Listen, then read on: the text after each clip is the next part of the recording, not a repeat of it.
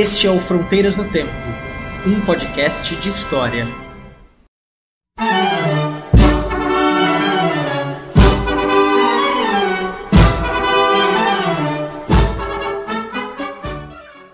Olá, aqui quem fala é o CA. E a nossa independência foi testemunhada por um perereca. é, aqui quem fala é o Marcelo Beraba. E japonês tem sete filhos. japonês da pátria, filhos. Pegou a referência. é, Beraba. Então, estamos de volta com mais um episódio, né? Sim, como a gente gosta de fazer tudo diferente, passando aí o mês de setembro, nós vamos falar sobre a independência, né, cara? Verdade, vamos falar aí de um processo histórico que levou à independência, que não se resume apenas ao 7 de setembro, mas é um processo mais longo. Ah, exatamente. Uma coisa que começa bem antes com a chegada da família real portuguesa e depois com um monte de um monte de coisas que acontece aqui no Brasil, de movimentações políticas, em Portugal também, enfim. Não é um processo simples, né? O 7 de setembro é um feriado bem legal, bem interessante, quando cai na segunda-feira, principalmente, igual, é, ou na sexta, mas... E não é só desfile, né, também tem, que é outra história. Sim. Mas tem muitos significados. Então vamos ver o que, que significa isso. O que, que é isso, né, Cé? É, com certeza. Então vamos, antes, Beraba, da gente começar, vamos para nossa sessão de e-mails, cartinhas, recados. Vamos lá então. Então vamos, e-mails.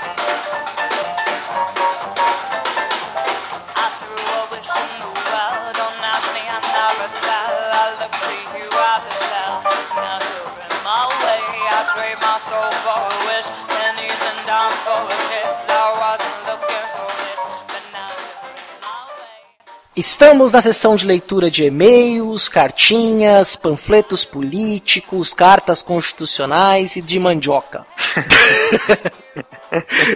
Sim, não sei da parte da mandioca, mas o resto é tudo verdade. É, mas as pessoas entenderão a mandioca que virou farinha. e, e, então, Cea, então tivemos no último episódio, já falamos sobre Guerra de Canudos, que não era de canudos, mas enfim. Sim. Canudos de físicos, né? Sim. É, foi muito bom, a gente percebeu, o pessoal compartilhou, ouviu bastante, né? Compartilhou bastante, quer dizer, ouviu. Sim, sim. É, então já, já aproveita que agradece todo mundo que compartilhou no Facebook, que fez download lá no nosso site. Como é que é o nosso site mesmo, Céu? É o fronteirasnotempo.com. Muito bem. E as pessoas entraram também na nossa página no Face, que é o facebook.com/barra Fronteiras no Tempo. Viram nosso post, comentaram, publicaram, é, compartilharam. Então a gente tem que agradecer. Esse é nosso pagamento, é assim que a gente. Isso que a gente trabalha nisso. Sim, isso é muito bom mesmo. Né? Eu te agradece demais aí esse apoio. Aí as pessoas que curtiram a nossa página também, que uhum. chegaram agora, que estão aí baixando os episódios anteriores, que estão fazendo maratonas do Fronteiras no Tempo. Exato. Que não desistiram depois de ouvir o primeiro episódio com aquela trilha sonora muito alta. que é isso. Você vai ouvindo que vai melhorando, gente. É Sim. assim mesmo. Todo podcast tem esses problemas. Sim. Bom, e a gente está aí então agora com. Então a gente já falou entre em contato com a gente. Tem essas duas formas, o Face, o nosso dentro do, da nossa página, todos os posts você pode fazer um comentário ali, né? Também. E nós temos nosso e-mail, Qual que é o e-mail? É o fronteiras no tempo arroba gmail.com. Exato. E temos também o Twitter. É, braba. Temos o Twitter do. Sigam a gente no Twitter para vocês terem informações sobre nossas vidas pessoais, não. Onde nós estamos, o que nós estamos fazendo. Não, não é isso. É o nosso arroba fronte no tempo, né?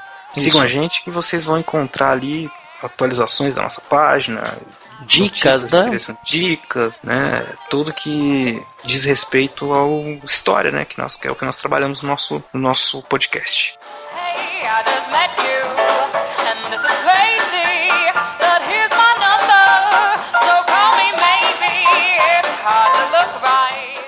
Temos também agora uma nova forma de contato para você que está assim no trânsito, tá na rua, caminhando, usando o WhatsApp, né? É, é ou tem, ou, isso, ou tem preguiça de escrever, né, o e-mail. tem preguiça de escrever e-mail. Então você pode mandar uma mensagem de voz pra gente pelo WhatsApp do Fronteiras no Tempo, que é um número muito fácil de decorar. Ó, é facinho de aprender, hein? O DDD é 13 e o número é 99204 0533. Então eu vou repetir.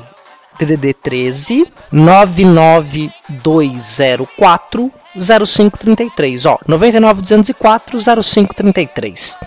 13 o DDD, tá bom? Mas WhatsApp não paga interurbano, né? E o legal é que as mensagens de voz que vocês mandarem para nós, a gente coloca no ar. Exato. Então, né? Você vai estar tá dialogando literalmente com a gente. Exato. Pode falar com a gente que a gente põe aí e vai comentar o seu comentário. Vai ser um Isso, ó. prazer. 13 99204 0533. Hey, I just met you, and this is crazy. But here's my number, so call me maybe. It's hard to look right. Então tá, Cia, vamos falar aí da independência ou morte?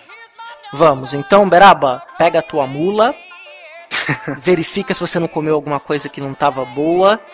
Certo, tá tudo certo por enquanto. Independência ou morte? Vamos pro episódio. Então vamos.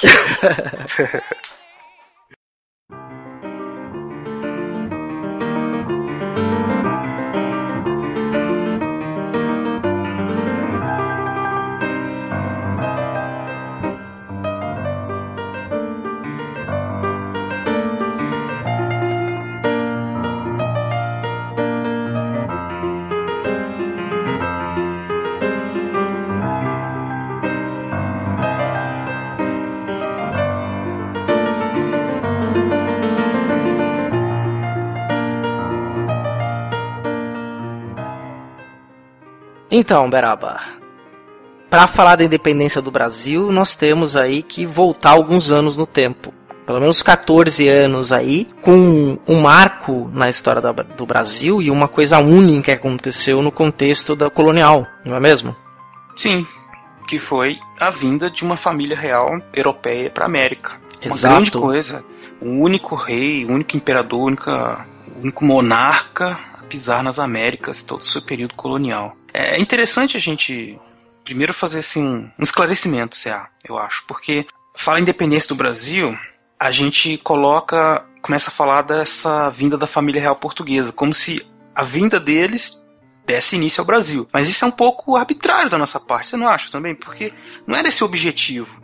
Não era, Sim, não é uma coisa que.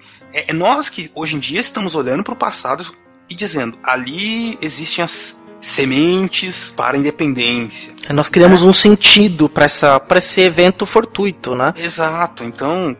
Tô querendo. Por que eu tô falando isso? Porque não é que eles vieram para cá e aí o Brasil ficou independente automaticamente, ou eles vieram para cá para criar um, o centro do império e transformar isso num país, uma nação. Todo mundo era português, português que morava no Brasil, português Sim. que morava em Portugal, português que morava na África, português que morava na Índia. Tudo era português, o império português. Sim. E aí eles vieram pra cá, mas isso é um- uma coisa que. coisa de historiador, né? Mas é interessante comentar com nossos ouvintes que, como a gente volta pro passado sempre e tenta pôr um sentido pra ele de dizer, ah, as coisas começaram, causa e consequência, mas é tudo muito mais complexo que isso, né? Até a própria projeto de vinda, de vinda pra cá já existia antes e foi uma loucura. A gente vai contar toda essa historinha pra vocês. Mas, sei lá, por que que eles vieram? Essa é a pergunta que todo mundo deve estar se fazendo. É, isso aí é uma coisa, questão interessante, porque se a gente parar para pensar, tem um contexto europeu aí maior, que é o período napoleônico, dos desdobramentos da Revolução Francesa, quando Napoleão então assume o poder, depois se autocoroa imperador e começa sua campanha de expansão do pensamento da política burguesa, vamos dizer assim, por vários locais da Europa, praticamente por quase toda a Europa, né? Ele invade a Espanha, invade o Sacro Império Romano Germânico, a Itália e chegando até a Rússia, né, onde ele sofreu alguns reveses. Exato.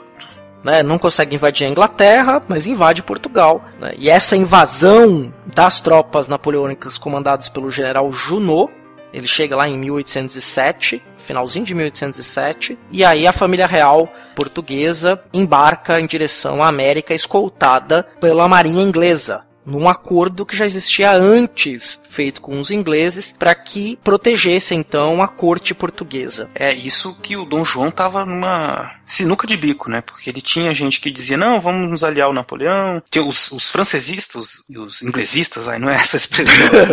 Os prós Tinha aqueles- França e pró Inglaterra. Prós França, prós Inglaterra, diziam, não, vamos ficar, vamos negociar, e outros dizendo, e, quer dizer, só que se ele fizesse isso, ele perdia o apoio da Inglaterra. Então era uma situação complicada. Acabou pendendo pro lado da Inglaterra. E armaram essa fuga, que não podia parecer uma fuga, mas que, enfim, foi, né? Sim. de fato. Não foi do nada, já existia um plano de- desde o século XVIII. E um dos, um dos conselheiros do rei, o, o Dom Rodrigo Souza Coutinho. Souza Coutinho, tinha tudo isso muito bem armado já, já tinha pensado, já tinha sugerido, porque imaginava-se que a vinda da família real, a transferência do centro do Império Português para o Brasil seria melhor, porque era uma um território mais rico, maior, tal, mais fácil de proteger. Mas é muito complicado, porque você sai da Europa e sai do centro de poder, né? fica distante dos outros reinos. Vira um Sim. reino periférico. Então isso também não era muito simples de decidir. Mas eles vieram. Vieram. Eu acho que a gente tem muitas histórias para contar dessa vinda, né? Aquela coisa de que os, os navios saíram, muita gente ficou no porto se jogando na água para tentar.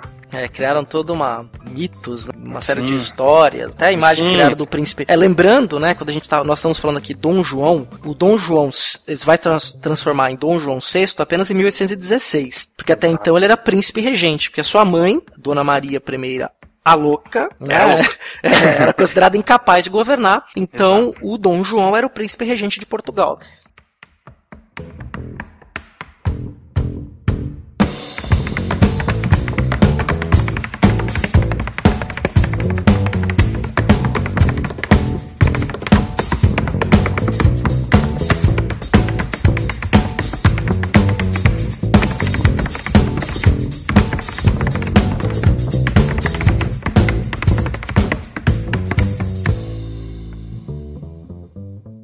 Inclusive, até, já que a gente tá falando do Dom João, deixa eu fazer uma partezinha também aqui, porque todo mundo tem aquela visão do Dom João, comedor de frango, bobalhão, Sim, mas ele, vejam só, ele era um, um estadista. Ele podia não ser um príncipe altivo e bonitão, igual dos contos, dos contos de fada, mas ele, desde os dois anos de idade, quando o irmão dele morreu, ele foi treinado, foi preparado para Não.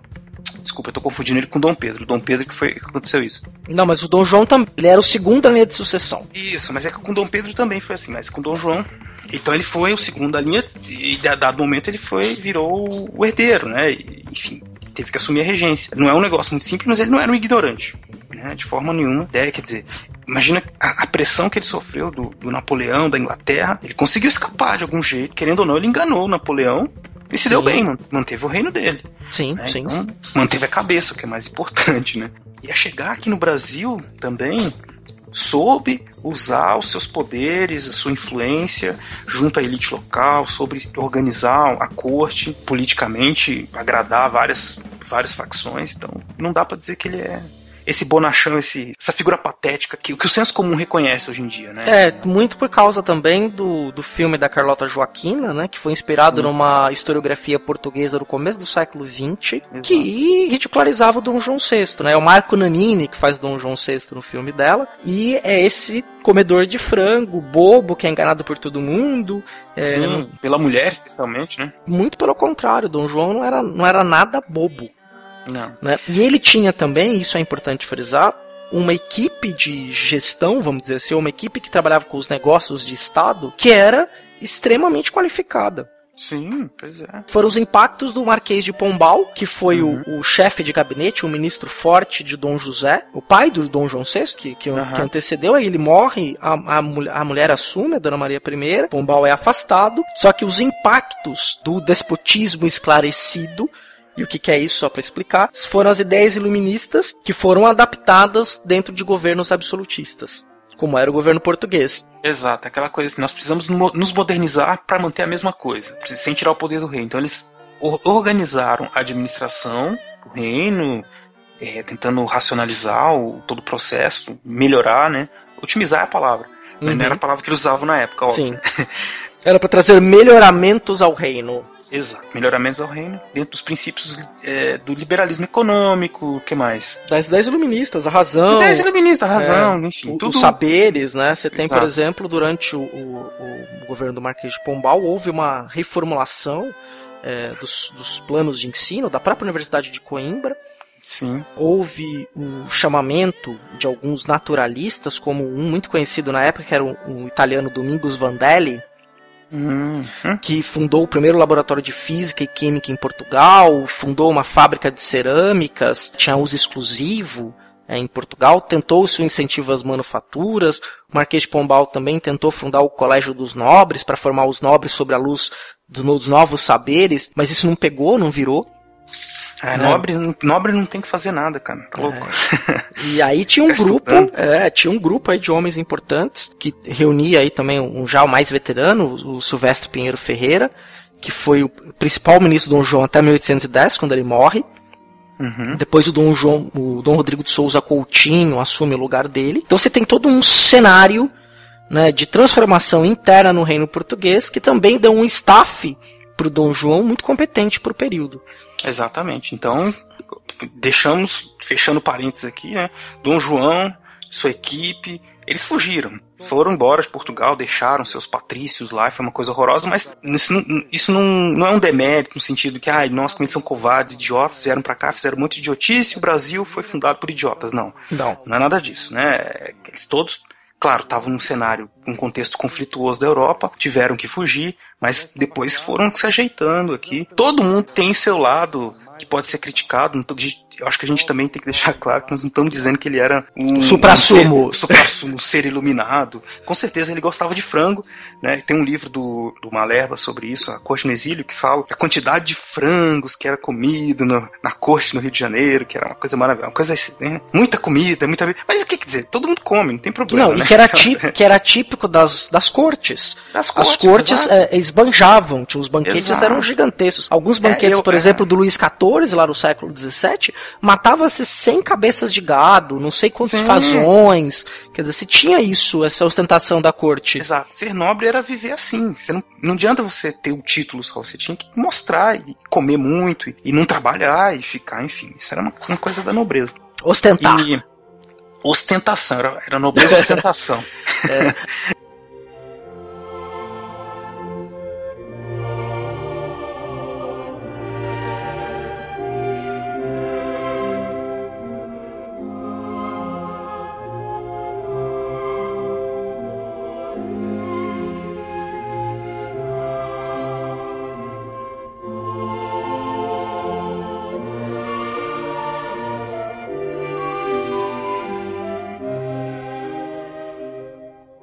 Aí tem um detalhe que eu quero tocar aqui, que até foi um, um mito que acabou sendo construído e acabou sendo reproduzido durante anos, que é essa vinda da corte, falaram que desembarcaram no Rio de Janeiro, depois de passagem por Salvador, uma breve passagem por Salvador, onde Dom João chegou primeiro, é 15 mil pessoas da corte. Aham. Esse número é extremamente absurdo, né? Se você juntasse a marinha inglesa toda, não carregaria 15 mil pessoas de uma vez.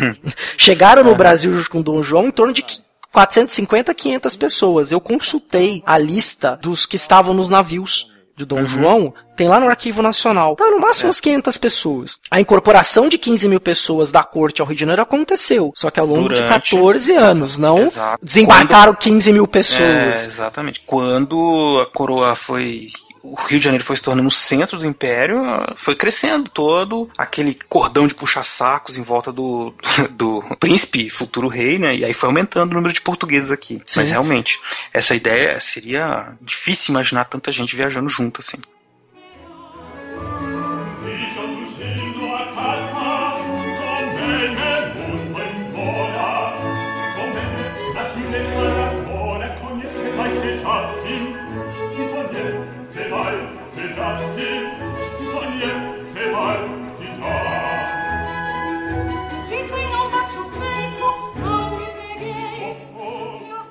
Nós não vamos detalhar aqui a inde- a independência da América Espanhola. Mas tem uma diferença muito clara entre a forma como Portugal e a Espanha tratavam seus colonos. Os homens bons da colônia que conseguiam acesso, e foram poucos conseguiram acesso a Coimbra ao, ou na França ao ensino superior, eles eram incorporados à administração do império e não havia diferenciação. Nasceu no Brasil, mas tem qualificação, ou obviamente tem lá suas indicações, amizades com o nobre ou outro ali, é um homem bom, tem acesso a altos cargos no Estado. Diferentemente da América Espanhola, que não dava cargo altos cargos na administração das próprias colônias ou de outros territórios espanhóis aos nascidos na América. Com Portugal era diferente. Os homens nascidos aqui conseguiam destaque lá fora. Inclusive, quando teve a reformulação da Universidade de Coimbra, quem era o reitor da universidade era um homem de origem colonial. Ele tinha nascido aqui na América Portuguesa e quando chegou a Portugal, foi lá pelos seus méritos, chegou então a ser o reitor da universidade. É, é, é importante você estar falando isso, Sé, porque quando a família real portuguesa chegou aqui, começa a ver aquela distribuição de cargos, né? Muita gente começa a oferecer favores ao príncipe regente, à família. Ele recebe uma não me lembro bem o nome da pessoa que deu, ele recebe uma, uma casa para morar, né? A pessoa dá a casa para ele. Assim. Sim, foram sistemas de aposentadorias que foram Exatamente. adotados. Isso. Que é, né? o, o, o E- governo ia lá, pegavam as casas, né, escolhiam Exato. as melhores casas do Rio de Janeiro e a pessoa recebia vitaliciamente um dinheiro mensal da corte, a Exato. chamada aposentadoria, Aposentadoria. que era para muitos, teve várias críticas disso, para os mais liberais, que isso era um sinal claro do absolutismo português. Exato, exato. E eles faziam isso, né? E recebiam em troca essas mercês, né? Que esses favores, segura a bolsa do rei, dá dinheiro, recebe cargos, recebe ou uma aposentadoria, enfim, tudo isso está dentro de uma lógica, de um pensamento de um pouco deslocado ainda do século XIX, que é um pensamento de antigo regime, né? Aquela coisa de ficar próximo do rei. Isso foi muito bom para as elites que viviam no Rio de Janeiro, quem era mais rico, porque eles conseguiam muitos benefícios que antes eram eles tinham que ir até Portugal para poder é, viver, né? Então, ficar próximo do rei favoreceu muito esses grupos que eram mais ricos, que eram de elite aqui na que viviam na colônia, que acabaram se tornando, se enobrecendo por fato, pelo fato de estarem próximos do Dom João.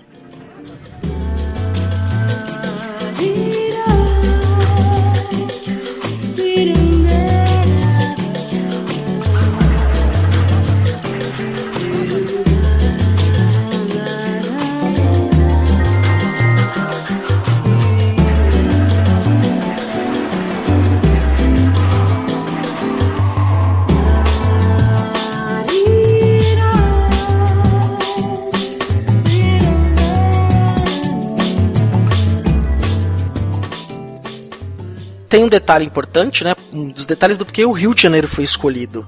Na América Portuguesa, a administração da América Portuguesa era dividida em chamado dois estados, né? Uhum. O estado do Grão-Pará, que pegava aí norte e parte do nordeste do Brasil, que tinha uma administração separada do chamado estado do Brasil, que era da Bahia para baixo. Uhum. E você tinha três cidades extremamente importantes. Aí, no- a partir do século XVIII, uma anteriormente, mas na- durante a colônia, três cidades muito importantes.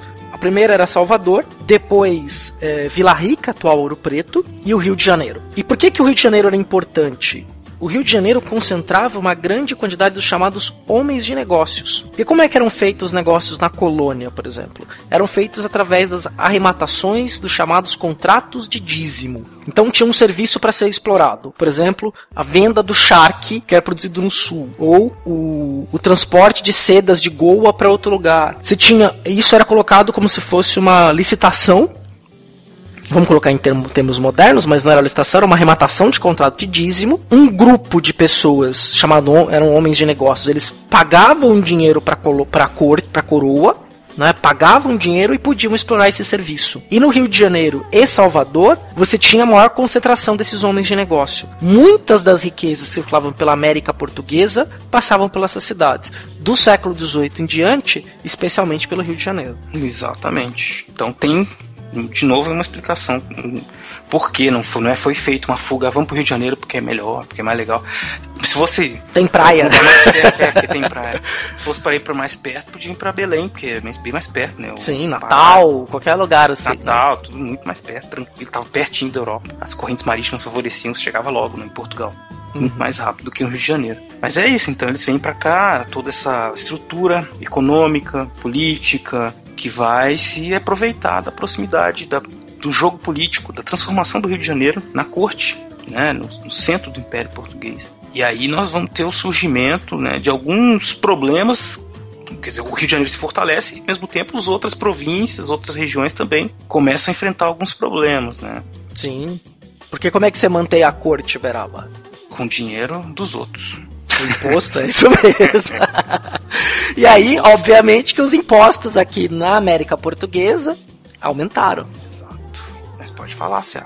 É, e aí você teve ali um aumento de imposto para poder manter essa, as festas da corte, né? O, os luxos todos no antigo regime, você tinha os privilégios. A Exato. igreja e os nobres não pagavam impostos. Exato, eu gosto.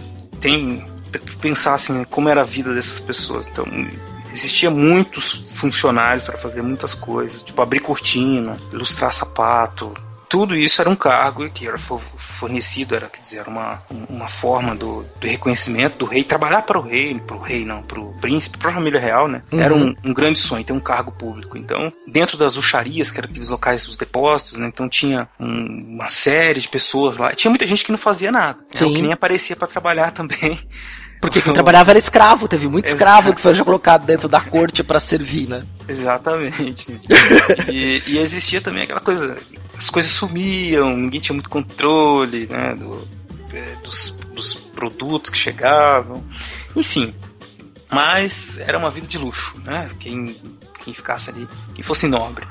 Né, quem conseguisse enobrecer também. E essa, esses grupos que vão se enobrecendo, de comerciantes, né, eles vão se tornando nobres, se tornando nobres, com- comprando terras, comprando escravos, né? Porque é outra discussão dentro da história. Como é que essas pessoas, esses comerciantes, eles vendiam, compravam coisas e tal, eh, vendiam fazendo tudo isso e usavam esse dinheiro para comprar coisas que nem, nem sempre tinham relação direta com o seu trabalho. Nesse caso, nesse caso terra e escravos ou entrar numa família nobre e se enobrecer, né? Isso era um sinal de status, né? O dinheiro em si não significava tanto quanto o status social, quanto parecer nobre, ser nobre, né? Que é o que alguns historiadores passaram a chamar do, projeto arcaico, né? Pensamento de antigo regime, né? Aquela coisa, ah, eu tenho que viver como um nobre. O que- não arcaísmo posso- como projeto. Esse arcaísmo como projeto. Então é, tem gente na história que diz, né, que na verdade a gente tem isso desde a colônia, né? O sujeito que vinha pra cá, ele vinha pra não trabalhar, né? Ele vinha pra ter escravos, pra ter um, um reinozinho dele ali, um, e mandar em todo mundo que ele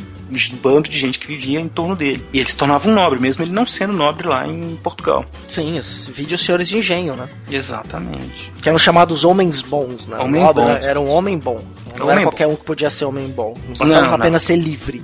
Não, não, era bem complexo. E esse grupo aí forma essa nova elite, né? Que, como eu tava falando, eles são portugueses que moravam aqui, nascidos aqui, comerciantes, conhecem as rotas e, enfim, participam do comércio aqui desde o século XVIII ou até antes. E eles vão, vão se misturando, vão se juntando aos grupos portugueses de, de administração do Império. né? Eles não são mais só brasileiros, né? Eles não eram brasileiros, né? na verdade, eram portugueses. Até a própria ideia de nacionalidade também era meio. Não, era, não existia esse nacionalismo, né? Não. A palavra nação era só designificava lugar de nascimento. Exatamente, cara. E esses grupos todos. Eu ia falar alguma coisa e acabei esquecendo, cara. Ah, normal, acontece. É muita história, cara. Puta, tava na ponta da língua, caramba. Ai, Ah, vamos trocar de subject então. Não, mas, pô, senão eu vou perder, cara. Tá, gente, nós estávamos falando dos grupos que é, eram nobres da colônia, né, e que quando Dom João chega aqui, eles vão é, começar a ocupar papéis nos negócios do Estado. Porque até então, essa primeira, esse primeiro grupo né, que passa também a trabalhar na gestão do Estado não tinha tanta experiência assim com a gestão do Estado. Ah, é Alguns sim, como foi o caso do futuro Visconde de Cairu. Foi ali um. Quando Dom João VI desembarca no porto, ele já recomenda imediatamente a abertura dos portos, que já era um acordo anterior feito com os ingleses. Né? E aí o Brasil abre os seus portos para a Inglaterra, vamos dizer. As nações amigas, veja a Inglaterra. Ingla- Inglaterra. Inglaterra, para os produtos da indústria inglesa. É verdade. É engraçado que. Eu até lembrei que eu ia falar. Eu ia falar sobre o período das guerras napoleônicas em Portugal. Porque esses portugueses que chegaram aqui, Uhum. 1808 foi, foi uma coisa muito frustrante, né? Imagina, saem da sua terra, chega aqui, nossa, que horrível. é, eles vieram pro inferno. Então você tem as fontes. Pessoal, pessoal que, que escrevia, né? Ficava nessa época, né? Que falando da vinda para o Brasil, eles estavam muito chateados, porque é, foi uma viagem ruim, para um lugar ruim, eles diziam que o povo que era, não era civilizado, que era, enfim, ignorantes, idiota, que o clima era tórrido, que era horrível, enfim. Era o inferno, eles tinham vindo pro inferno. Mas é, é fácil de compreender. Imagina que você sai da sua terra, tá tudo tranquilo, de repente você vem para um lugar assim, meio que obrigado, né? Eles detestavam, detestavam tudo, tudo, né? Sim, era uma cidade extremamente insalubre. Insalubre, e era muito difícil. Lixo jogado na rua, era dejetos humanos. Não, não deve ser fácil ser nobre, usar toda aquela roupa com pompa, né? Aquela coisa Uhum. no calor do Rio de Janeiro, né? Ah, com certeza não. Não, não é fácil. Mas isso foi melhorando com o tempo, né? Você tem casos que as pessoas foram, foram se acostumando, porque quando é temporário, você fica um tempo odiando e fala, ah, ok, não vai. Uma hora eu volto para Portugal. Mas eles foram ficando, 1808, 1810, 1814, e o tempo. E eles foram se, se aclimatando, né? Sim. Tem até o caso do, um sujeito que escrevia pro pai dele, e ele sempre escrevia dizendo, ah, que horrível, que essa terra, que nojo, ah, tá, tá. No fim, no fim das contas, ele casou com uma brasileira, e aí, mesmo tendo falado muito mal em alguns momentos, né, do- das pessoas daqui, todas elas, né, casou com uma, uma moça brasileira e, disse- e dizia assim nas cartas, ah, como ele chamava Marrocos, como as como as mulheres daqui são melhores que as de Portugal, porque elas são puras e as de Portugal são corrompidas. É, Quer dizer, o cara Inverte os valores, né? Viu, viu, Cé? Dá pra imaginar por que, que o cara fez isso, né? Imagina, ele vem pra cá, ah, ele fala em determinado momento que vive uma vida celibatária, porque não vai encostar em nada, vai ficar ali só esperando a volta a Portugal. Depois de uns 5, 6 anos de vida celibatária, né? qualquer, coisa fica, qualquer coisa fica bonita pra ele, ele acha Ah, justificativa sim. racional pra tudo, né, cara? A gente É, sempre faz isso, né? Sim. Sim, não, vida celibatária não, mas enfim. Não, a a gente justificativa acha racional. Justificativa racional. Agora,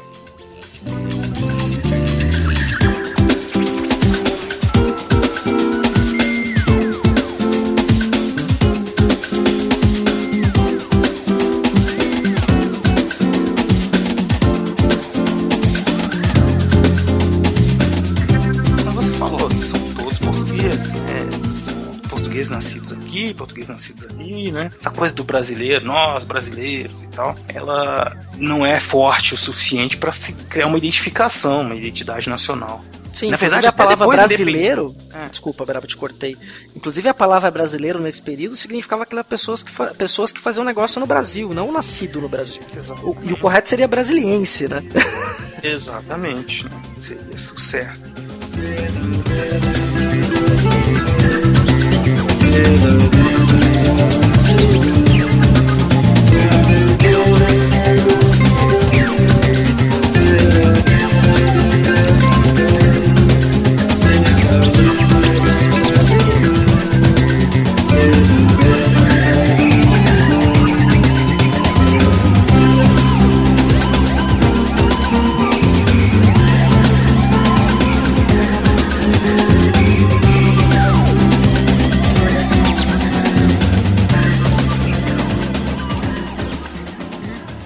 aí, CA? Então, a gente tem toda essa conjuntura aí de Brasil, Portugal se unindo para todo sempre a partir de 1816, né? Com Na 1815, é, assim, é, 1815.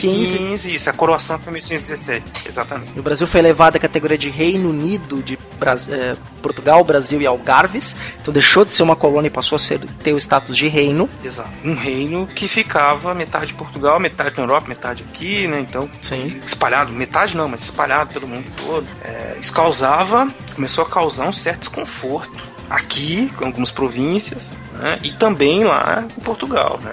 Sim. Mas antes disso, Beraba, eu acho que é bacana a gente falar só um pouco, mesmo que brevemente, sobre as transformações que ocorreram no Ah, Rio de tá. Janeiro com a presença da família real. Boa, boa Porque é, lembrança. é fundamental a gente entender isso, assim. Eu vou começar, eu vou começar falando de uma, por exemplo, que foi a questão educacional. Tinha lá o ensino de primeiras letras. Não era todo mundo que tinha acesso a poder ler, né? eram poucos que tinham acesso. Quando o Marquês de Pombal expulsou os jesuítas, criou um vácuo na educação aqui no Brasil. Porque os jesuítas eram muito responsáveis pelas aulas de primeiras letras. Você tinha alguns professores públicos de primeiras letras, eram poucas cadeiras que existiam. Quando o Dom João VI chegou aqui, o governo joanino, vamos dizer assim, para não falar que foi tudo obra dele, só do monarca, mas a administração joanina abriu uma série de novas cadeiras de primeiras letras, né, para ensinar é, a mocidade a ler, a escrever, a fazer conta. Né? Esse foi um, um, primeiro passo, teve essa ampliação. Houve também a criação de alguns cursos, por exemplo, como o curso de comércio, que teve pelo menos três professores, teve dois professores importantes, o Visconde de Cairu e o Frei Januário da Cunha Barbosa. E para que, que serviam essas aulas de comércio? As aulas de comércio eram para qualificar é, é como se fossem aulas de contabilidade, para qualificar os comerciantes da cidade, para que eles pudessem então é, ampliar os seus negócios, administrar racionalmente o seu comércio, para fazer então que a economia crescesse ali. Uma outra coisa também que foi importante foi a fundação da Real Academia Militar do Rio de Janeiro, para formar pessoas é, oficiais e especialmente engenheiros, porque ela formava mais homens, quase homens de ciência ao invés de militares, para fazer com que também é, esse território se transformasse e para que esses homens também chegassem à gestão dos negócios do Estado. Assim como foi criado o curso de cirurgia no Rio de Janeiro, que depois transformou no curso de medicina, que precisava-se de médicos aqui. Então você criou uma série de instituições educacionais. Houve também uma transferência da grande biblioteca do rei de Portugal. A biblioteca do Colégio dos Nobres que eu tinha citado anteriormente, ela foi praticamente toda transferida para o Brasil e algumas proibições que existiam no período colonial foram então derrubadas, né, que é do ponto de vista econômico. A primeira delas passou-se a se permitir que se instalassem aqui manufaturas, e também fábricas, que eram até então proibidas. Pelo não só se, se autorizou, mas houve uma série de incentivos para que as pessoas importassem é, novos maquinários ou inventassem novas máquinas para criar uma indústria aqui. Não virou muito, não, mas houve esse incentivo. Algumas indústrias foram instaladas aí. É, e esse incentivo foi também redobrado logo depois do Brasil independente, também no segundo reinado, mas isso é uma história. E também foi um ponto importante. E uma outra coisa que foi um marco, e aí, só que era monopólio do Estado, foi fundada a primeira tipografia, a impressão régia, para que se pudesse imprimir os papéis do Estado e também livros, para que fosse lido por um determinado grupo de pessoas para que pudesse então civilizar o Brasil. O Dom João chegou aqui, como o Beraba estava dizendo muito bem, essa impressão de nojo, de lugar é, insalubre, de lugar que não servia para nada, foi então substituído por uma ideia de que precisava se civilizar o Brasil especialmente o Rio de Janeiro. Então nós vamos pegar esse lugar bárbaro e vamos transformar esse negócio aqui numa civilização. Então teve também um projeto civilizatório. E essa parte educacional da qual eu falei aqui agora entrou nesse projeto civilizatório. Muito bem. Fala que vai falar mais alguma coisa sobre as mudanças aí? Não, eu tô pensando aqui, mudanças no, no próprio estrutura do Rio de Janeiro, sabe? jardins, é, Sim. Passe, passe, é, o passeio público. passeio público, né? O jardim botânico, que Exato. foi extremamente importante, né? O jardim botânico, é, tô até falando demais da Beraba. Mas pode falar. Porque eu tenho uma, eu tenho uma, assim, é um período que é, me encanta bastante, uhum. porque eu, tanto a, a, dissertação de mestrado quanto a tese de doutorado, eu fiz uma profunda pesquisa sobre o período joanino no Brasil. Né? Tá é, situada naquele período ali. Então tem tanto detalhe. Não vou falar de tudo, não. Tem muito detalhe para falar. Isso é, isso é, a mesma coisa do nosso episódio sobre crime e castigo. Só eu que falei, cara. é a minha pesquisa. Essa é sua é, pesquisa, então, cara. Falou naquelas toca partes. o barco aí. Vai é. falando que eu vou falando quando surgir alguma coisa. Mas que fica bem claro pro ouvinte que mudou tudo, assim, né? Quer dizer, mudou tudo.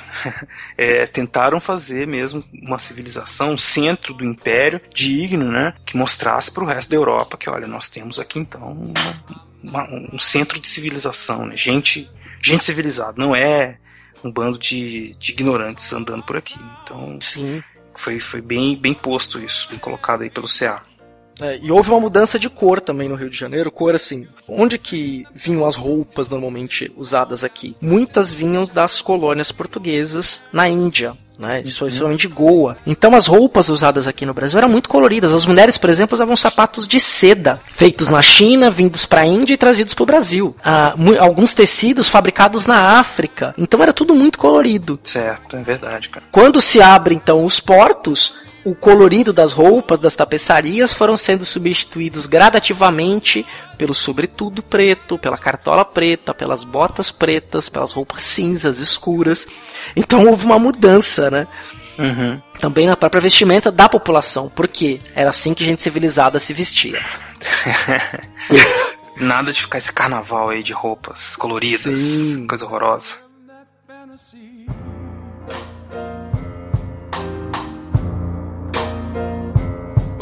Friends and I, we've cracked the code.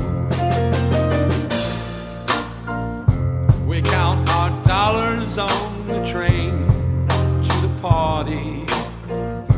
And everyone who knows us knows we're fine with this. We didn't come for money. Mas então, Céu. Então a gente tem esse país todo mudado aí. É, assim, país assim, né? Especialmente não, o Rio de desculpa, Janeiro, né? A, a- a Desculpa, corte. é, é, olha eu caindo aqui na, na, numa armadilha da Sim. língua, né? Não é um país, né? É a cidade e muito menos, enfim, estamos falando do Império Português, né? Mas a a- o centro do Império, que era o Rio de Janeiro. É, tem um Então. episódio curioso que eu acabei de lembrar, né? Hum. Em- logo depois da independência, o José Bonifácio escreve uma carta pro Visconde de Cairu, querendo saber o estado da educação no Brasil. Hum. Aí o, o, o Cairu responde pra ele mais ou menos assim, ó. O que, a gente, o, que, o que a gente chama de Brasil é a região da corte. Pegava ali o Rio, parte do Espírito Santo, parte de Minas. O restante pra nós é um completo desconhecido. Isso já depois da independência, né? Imagina. É, pois é. Mas então, voltando ao que eu queria falar do, dos inconvenientes da, da, Da corte aqui. da né? corte aqui, né? Dizer, você tinha, depois que acabou as guerras napoleônicas, Napoleão foi derrotado, houve o Congresso de Viena, que tentou reestabelecer as monarquias e um pouco do pensamento do antigo regime, mas não deu certo porque as ideias se espalharam, não era possível Sim. voltar ao que era, né? Então, muita gente, muitas monarquias foram se aproximando de uma ideia mais liberal, né, de organização da sua administrativa, né, enfim, mantendo a alta burguesia sob controle e as, e as classes médias burguesas também sob controle para evitar novos processos revolucionários. É o modelo Ou- inglês, né, Beraba? Exato, o modelo inglês foi sendo pensado por todos esses momentos. E, e em Portugal isso também estava crescendo, né? A ideia de que era preciso eh, reformas e principalmente que preciso que o rei voltasse, porque aí tem essa questão, necessidade de reformas políticas, mas também o desejo que esses súditos tinham de estar próximos do rei, de, enfim, voltar a gozar os privilégios que eles tinham antes, quando o centro da- do, do Império Português era em Portugal. É, sim, porque acabou a guerra, as guerras napoleônicas acabaram, o general Junot saiu de Portugal, da administração da junta de governo de Portugal, as coisas mais ou menos voltaram ao normal, e nenhum sinal do Dom João querer voltar do Rio de Janeiro. Não queria voltar. De jeito nenhum, era, era muito mais importante do ponto de vista ter um pé na América, né? Exatamente. E aí nós tivemos um problema lá em Portugal, né? Que foi o que, C.A.? A Revolução Liberal do Porto de 1820. Exato. Né? Assim, para ser bem sintético, o que aconteceu foi que eles deram um golpe. Um golpe, não, é, enfim, montaram, é, exigiram, né, a convocação das cortes, pra, ou para discutir uma constituição, né, pro, pro- Isso pro pro, pro Império Português. Exato. E, e, e participariam então representantes de todas as todas as províncias, né, do Império Português, inclusive vindos do Brasil e tudo. E eles foram então a partir de 1820 co- se reunindo nas cortes, chamadas cortes portuguesas, começaram a pressionar o Dom João para Portugal, de qualquer forma. Perto essas discussões. E o próprio Dom João se ameaçado, né, porque ele corria o risco de perder o trono caso ele não voltasse. Exato. Então houve toda uma. eh, chamados liberais aí do Porto fizeram aí então a sua revolução em- no ano de 1820 e em 1821 eles convocam as cortes, na qual foram eleitos deputados, inclusive aqui do Brasil também, para ir lá votar às cortes. E aí tiveram alguns problemas lá, não é, Beraba? É, o problema maior é definir quais eram os, os, os papéis de Portugal, do Rio de Janeiro. né? Então você tem gente que vivia aqui já há quantos anos? Da 1820, 12, 13 anos, né? Na Uhum. costa do Rio de Janeiro, próximos de Dom João. Isso cria um- uma dinâmica política e social que poderia ser quebrada caso algumas ideias mais liberais, é, umas ideias de reorganização do império que estavam sendo cogitadas nas cortes, fossem levadas a cabo, fossem colocadas em prática. Né? É, existe aquela ideia de que, ah, depois dessa revolução, havia proposta de recolonização do Brasil, né? As cortes querem nos escravizar. Querem escravizar. e tal. Isso é um pouco discurso político. né, É, da- é um pouco polêmico, né? É um pouco polêmico, porque o que o que estava acontecendo era que os comerciantes portugueses queriam voltar, né, a, A ter mais privilégios, lucros, né? a ter Sim. privilégios, ter mais espaço dentro da corte. E estando com a corte, o centro da corte lá no Rio de Janeiro, isso era um problema muito sério, porque eles tinham que vir para cá. Quem não se submetesse a vir para cá perdia, perdia influência, perdia espaço, perdia dinheiro, né? É, e isso foi visto por alguns deputados portugueses como uma tentativa de recolonização. Isso, isso aqui, no, na- em algumas, para algumas pessoas que ouviam as notícias vindo das cortes, né, sentiam uma certa ameaça de que podia acontecer essa, essa mudança de status do Brasil para, para subordinado a Portugal de novo, né? E aí houve um detalhe, né? Todos os deputados brasileiros abandonaram as cortes. Exato, a gente, pela primeira vez a gente pode sentir uma identificação entre esses representantes de várias províncias, né? Eles se colocam como, vai, talvez não brasileiros, mas eles se veem, bom, nós somos os portugueses da Leimar, somos os portugueses da América e nós todos temos que nos unir aqui contra esse projeto dos portugueses daqui de Portugal, né, de, de, de, de tirar, retirar alguns dos nossos privilégios, retirar, ou de mudar o status né, do, do Brasil junto a Portugal. A condição de igualdade, né, você tinha uma condição de igualdade dos portugueses daqui, os portugueses de lá, como você falou, isso poderia quebrar essa, essa igualdade.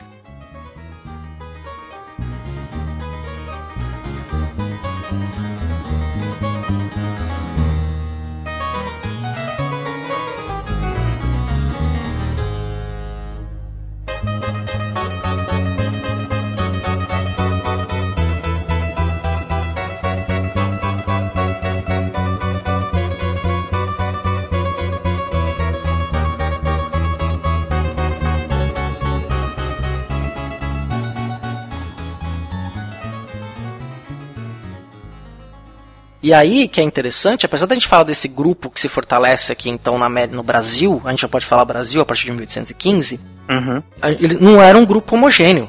Não, de jeito nenhum, imagina. Era um grupo que tinha diferenças muito claras. Alguns eram mais conservadores, do ponto de vista de manter as coisas como estavam, outros eram mais liberais, tinham até republicanos, Uhum. no meio, de- né, no meio desse grupo todo. E em 1821 acontece uma coisa muito interessante, que é, eu tinha dito que só tinha uma que é tipografia, onde imprimiam livros e também jornais, como por exemplo a Gazeta do Rio de Janeiro.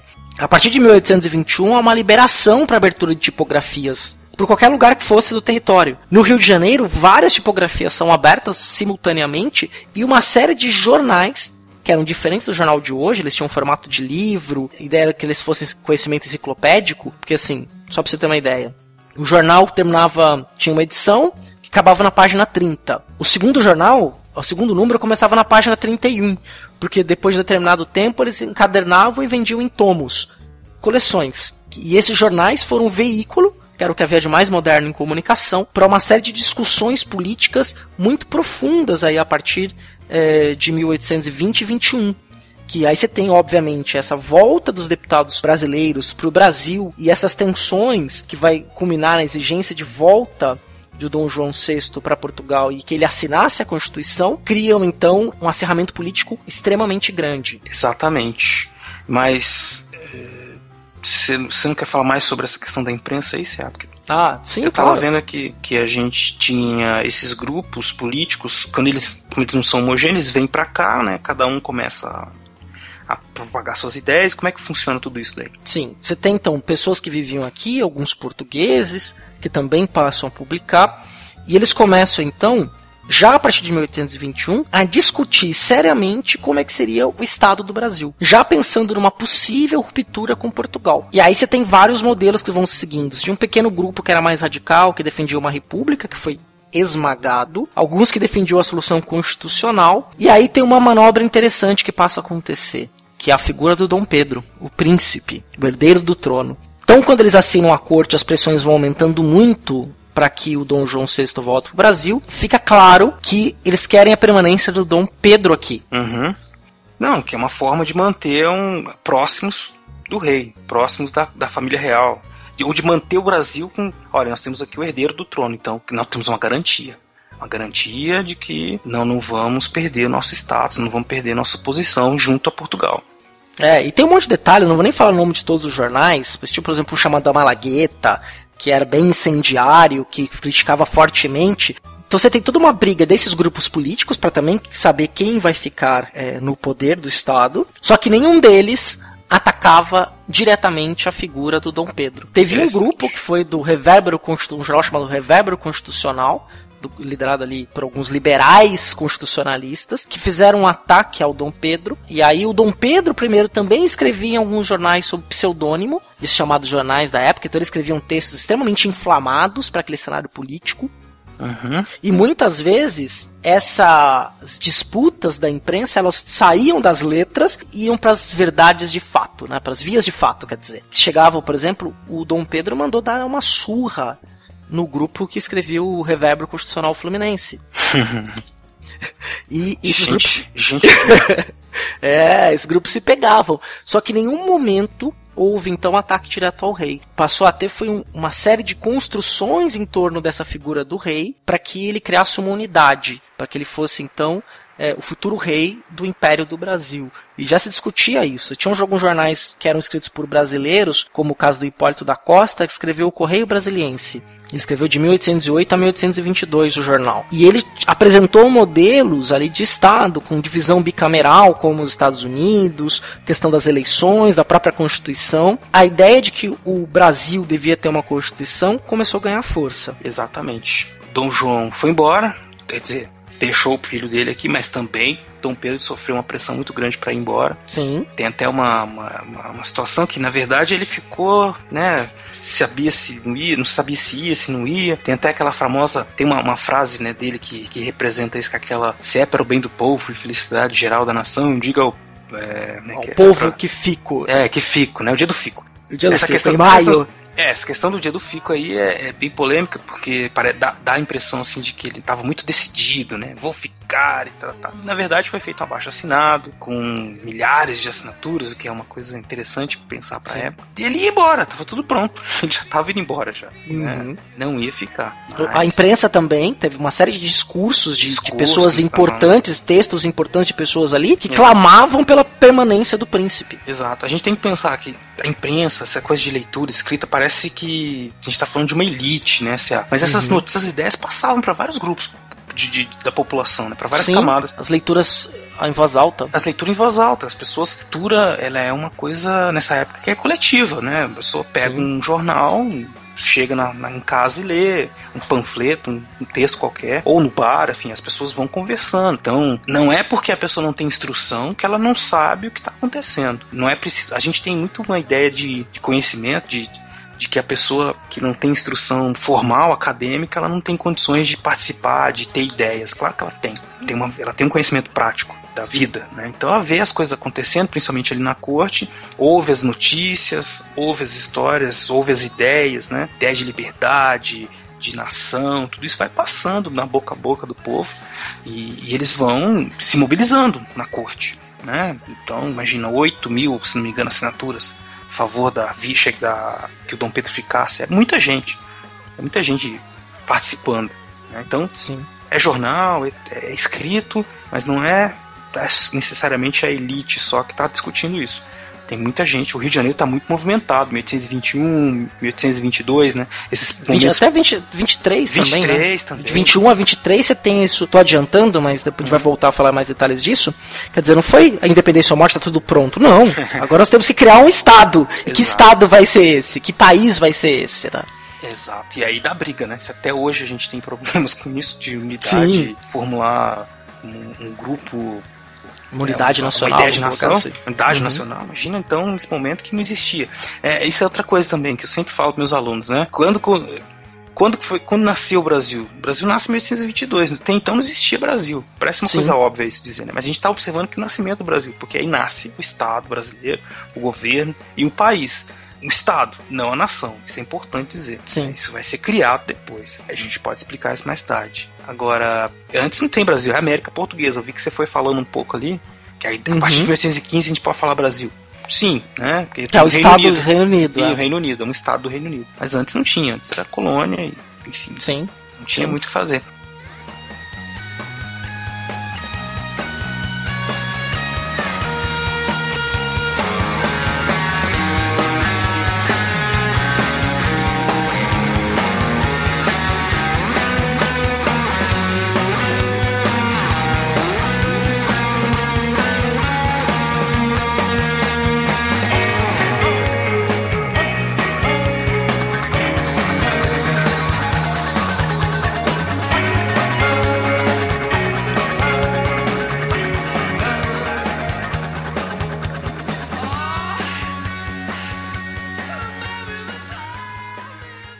E aí, só um detalhe, Brabo, isso vai, vai ser importante para a independência, porque lembra, eu tinha falado que tinham duas unidades administrativas na colônia quando Dom João chegou aqui, Sim, né? sim. O estado do Brasil e o Grão-Pará. Pra vocês terem uma ideia, o, o Grão-Pará não se reportava ao Dom João VI, se reportava direto a Portugal. Porque era muito mais perto, inclusive geograficamente para eles. E isso vai, e vai ter repercussão na independência. Com certeza.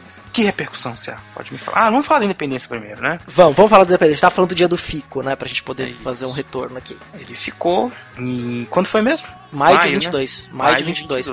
Porque tem até uma, um quadro que é famoso que representa isso, que é no, no desembargo do Passo, né? Ali no, quem conhece o Rio de Janeiro fica ali no centro, próximo à Assembleia. É o lugar onde foi, inclusive, sede da administração durante todo o Império. É um prédio que era sede da administração colonial. Não era um grande palácio, diferentemente da Quinta da Boa Vista, que era a morada da família real, que hoje abriga o Museu Nacional, que fica ali no Rio de Janeiro hoje, em São Cristóvão. Quer dizer, a própria cidade do Rio de Janeiro era muito pequena. É, a Tijuca, pra vocês terem uma ideia, que é o famoso bairro carioca hoje, a Tijuca era fazenda de café. Botafogo também era quase zona rural, era longe. A princesa Leopoldina quando escrevia as cartas pro seu irmão, que era a mulher do, do Dom Pedro, né? Escrevia as cartas, ela era a princesa da Áustria, escrevia suas cartas pro seu irmão, falando como era a vida dele. Ela falava, o meu pai, que ela chamava o Dom João de pai, e o meu marido não permitem muito que eu vá à cidade. Acham longe e perigoso. É, no Rio de Janeiro, a cidade também não era tão grande como é hoje. Era uma cidade de um núcleo urbano bem menor. Caralho, esqueci o que eu ia falar.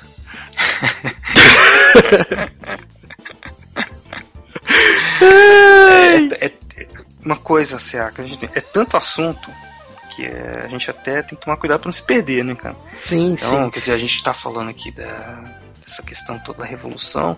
Quer dizer, revolução. A independência, né? Eu Ah, tá, que lembrei, lembrei, lembrei, Ah, lembrei, falar, lembrei, lembrei. Lembrei. E aí, é, eu tava falando então do núcleo urbano, e tem um quadro famoso no Desembargo do Passo, que tem o Dom João VI, já então Dom João VI, e o Príncipe Pedro, na varanda, assinando a Constituição Portuguesa. A Constituição do Império Português, que foi feita lá pelos grupos que se rebelaram contra o antigo regime português. Muito bem. Que quiseram instalar o quê? Uma monarquia constitucional. Sim. A diferença é, nós não vamos decapitar o rei, não vamos prender o rei, nada disso. Mas ele tem que assinar a Constituição.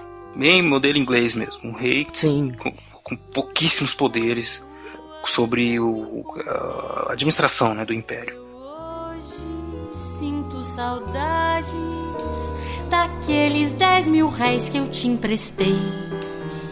Beijinhos no cachorrinho, muitos abraços no passarinho, um chute na empregada, porque já se acabou o meu carinho. A vida lá em casa está horrível. Ando empenhado. Nós já estamos dentro aí do, do ano da independência, né, 1822. E nós temos o, o 7 de setembro, Cia. Foi então isso, no 7 de setembro, Dom Pedro foi lá, gritou independência ou morte, e foi isso, né? Acabou a história. É, acabou. É como se fosse tão simples assim, né? Ele como se o montado num cavalo É, bonito, assim, as margens do Rio Ipiranga, ele tem um brado retumbante. né, e, e pronto, e virou o Brasil, cara. É, não é assim simples, né? Aí que entra a brincadeira que eu fiz na abertura, né? Que é do padre Perereca. O padre Perereca era um padre importante, tinha influência também na corte, ocupava alguns papéis no Estado importante. E esses homens todos que escrevem em jornais, a maioria deles, 90% deles, estava em algum lugar do Estado. Alguns eram fiscais de freguesia, outros fiscais de alfândega ou da junta, ou da junta do comércio. Todos eles ocupavam ah, espaços nesse, nesse grupo, nesse corpo administrativo fundado, criado aqui pela administração joanina. Uhum. E o padre Perereca também era um desses membros. O padre Perereca tinha acom- acompanhado Dom Pedro a viagem que ele tinha feito à província de São Paulo. Exato. Pra fazer o que, será? Dom Pedro estava com uma de suas amantes, né? Inclusive não existe a casa da Marquesa de Santos, isso foi um mito criado aí, a casa da Marquesa de Santos não tem a casa, né? Ele veio visitar a tal da Marquesa de Santos, que era uma das suas amantes, lembrando que as cidades do antigo regime era comum e público as amantes dos reis e dos príncipes. Uhum. O rei tinha que ter uma amante. Porque ele representava a virilidade do Estado, um Estado misógino, masculino, né? Mas reza a lenda que ele era bem apaixonado por essa daí, de verdade, assim. É, e uma francesa também que ele teve, uma mulher mais velha que ele conheceu no Rio de Janeiro.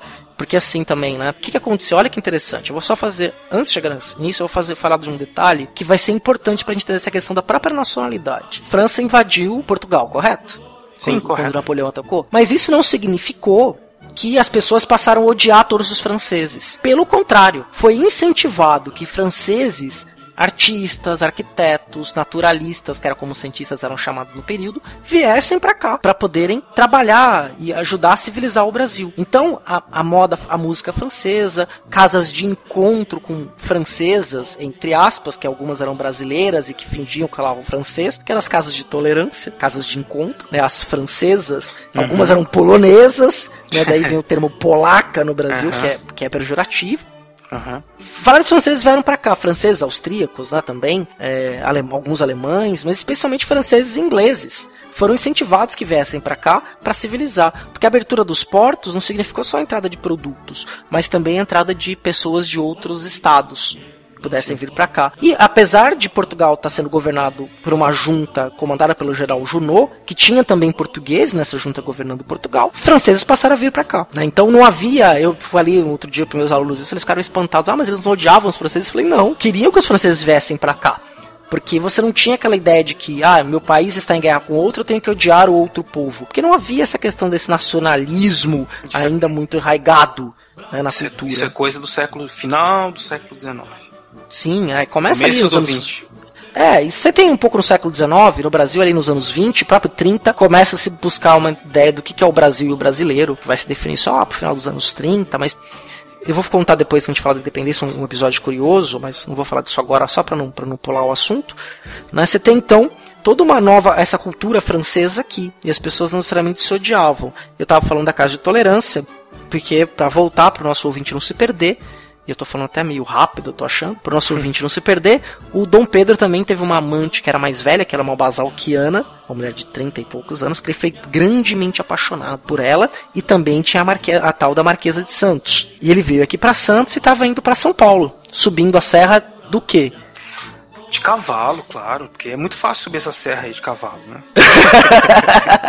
É. Se de carro já é difícil, cara. Então, É. é, que, CA, é um negócio interessante, porque toda vez que você vai dar aula sobre isso, eu fui dar aula, talvez você tenha passado a mesma coisa, todo Uhum. mundo sempre pergunta: é verdade que o Dom Pedro estava atrás de uma moita, defecando quando gritou independência ou morte? É verdade que ele estava de pijama? É verdade que ele estava não sei o quê? Né? Existem muitas lentes, muitas ideias né, sobre como foi todo esse processo, como- porque muita gente guardou na memória por muito tempo, uma memória coletiva, daqui o quadro do Pedro Américo, né? Que é um Sim. quadro que a gente pode até colocar o link aí no post pra vocês verem, que é o famoso quadro, né? De todo mundo nos seus cavalos bonitos, trajes de gala, né? Com espadas em punho, aquela coisa, né? Independência ou morte. reproduzido do filme, inclusive, depois feito no período militar, com o Tarcísio Meira, né? Sim. Como Dom Pedro, que inclusive é o grito da abertura, uma um dos gritos da abertura do programa, Independência ou Morte. Exatamente. É, tem até um episódio que coloquei a sonora, vou até repetir, né? Que ele começa, canalhas! É,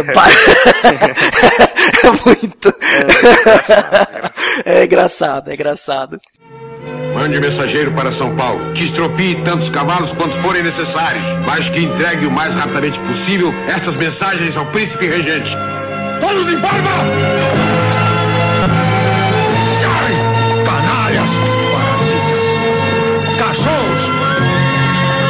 Aqueles imbecis estão pensando?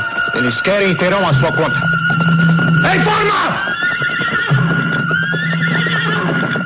As cortes de Portugal querem nos escravizar. De hoje em diante, as nossas relações estão cortadas. Eu nada mais quero do governo de Lisboa. Nenhum laço nos une mais. Pelo meu sangue, pela minha honra e pelo meu Deus, juro promover a independência do Brasil. Independência ou morte! Independência ou morte!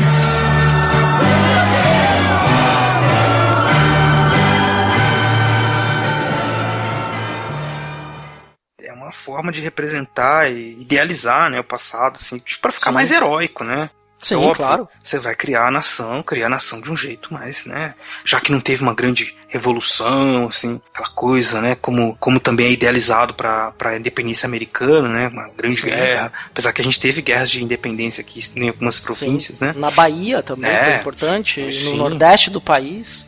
É, mas não é aquela coisa nobre, até porque da Bahia você tinha lá um uns grupinhos de, de- de elite local, um monte de preto, então não é uma coisa tão nobre assim, né? Sim. Alguns anos antes, em 1817, só um passando aqui, Sim. gente. Você teve também a Revolução Pernambucana, Exato. que foi um grupo que tentou criar uma república, que vai se repetir em 24, a Confederação do Equador, né? Mas que, que, Sempre um que é- problema, até o fim do é, que era que foi esmagada por Dom, pelas forças é, da corte, né? Dom João VI foi lá e mandou esmagar, mandou matar um monte de gente, né? Isso. Só Então você tinha claro, ali dissidência, não era uma coisa assim que foi, Pernambuco- ah, que legal, vamos aceitar tudo. E os pernambucanos sempre foram Exato. aguerridos. Isso que eu ia dizer, Pernambuco é um problema pra corte, né? Pra mim, pra Sim. história, eu acho ótimo que eles tivessem feito tudo isso. Sim, Até a segunda claro. metade do século, até 1848, estavam aí lutando, enfim. É, aí tem a praieira, tem uma série de É. questões ali, né, liberais contra conservadores. Mas quando a gente for com um episódio sobre o Império, se a gente for falar de política no Império, a gente aborda isso com Aborda mais detalhes. Mais propriedade, mais tempo. Porque aí, então, a gente tem essa visão idealizada do Império, do império da independência, né? Mas isso eu sempre costumo falar assim, não importa tanto, assim, né? O que aconteceu de fato, é porque não dá pra saber, né? Mas Algumas coisas, algumas hipóteses a gente tem que falar. Com certeza não foi como tá no quadro do Pedro Américo, da independência, até porque o quadro foi feito muitos anos depois. E ne- nem o outro quadro também que tá lá o Dom Pedro cercado de populares, né? Que são duas, de- duas representações. Sim, o povo todo lá, feliz e contente com ele também, isso não aconteceu. Feliz porque tem independência. Mas ó, com certeza ele não tava de cavalo, né? Não. Não porque o cavalo não sobe a serra do mar. Não, é uma senhora serra, quem conhece sabe, né? É. Não dá pra subir de cavalo e muito menos ficar com traje de galo o tempo inteiro, né? Que é muito quente, úmido, enfim. Sim. Não é simples, né? Que animal que era usado? Que animal? Mulas, né? Com certeza. As Mulas, mulas, que, mulas. que abasteciam o- a colônia inteira. Os Exato. tropeiros. Só podia subir a serra só em lombo de mula. Exato. Agora, mas como é que então, Cé? Como é que você costuma responder pros seus alunos quando eles perguntam o que, que aconteceu? É, aí é muito interessante, né? Aí entra o testemunho do padre Perereca. é, o Perereca viu tudo. O que, que ele É, viu? O Perereca viu tudo. É, é, o relato dele, ele diz o seguinte, que ele estava no riacho do Ipiranga, no córrego do Ipiranga, estávamos no córrego, é a palavra que ele usa, córrego do Ipiranga, e, e o Dom Pedro não estava muito bem, tinha ido quebrar o corpo no córrego. ele estava com a desinteria, quebrar o corpo, ele foi, já entendeu, né? Não precisou explicar. Sim, ele estava com problemas. Quando ele chega, tinha um representante ali trazendo documentos para eles enviados de Portugal pela, pelo parlamento, vamos dizer assim, em português, que retirava poderes dele aqui, porque ele era o regente do reino do Brasil. Retirava poderes dele aqui e exigia que ele voltasse. Não, volta pra cá, nós vamos tirar o teu poder. Você não quer voltar, mas você não vai mais governar o Brasil. E aí ele dá um mega de um piti joga os papéis no chão, pula em cima, sapateia. e ele tava até com a roupa meio aberta ainda, né? Porque ele tava fechando na hora que ele tava voltando. Aham. Né? Ele fica extremamente bravo. E aí diz então a famosa frase né, da, da independência do Brasil. Né? E fala que vai decretar então a independência. né, A independência deste país.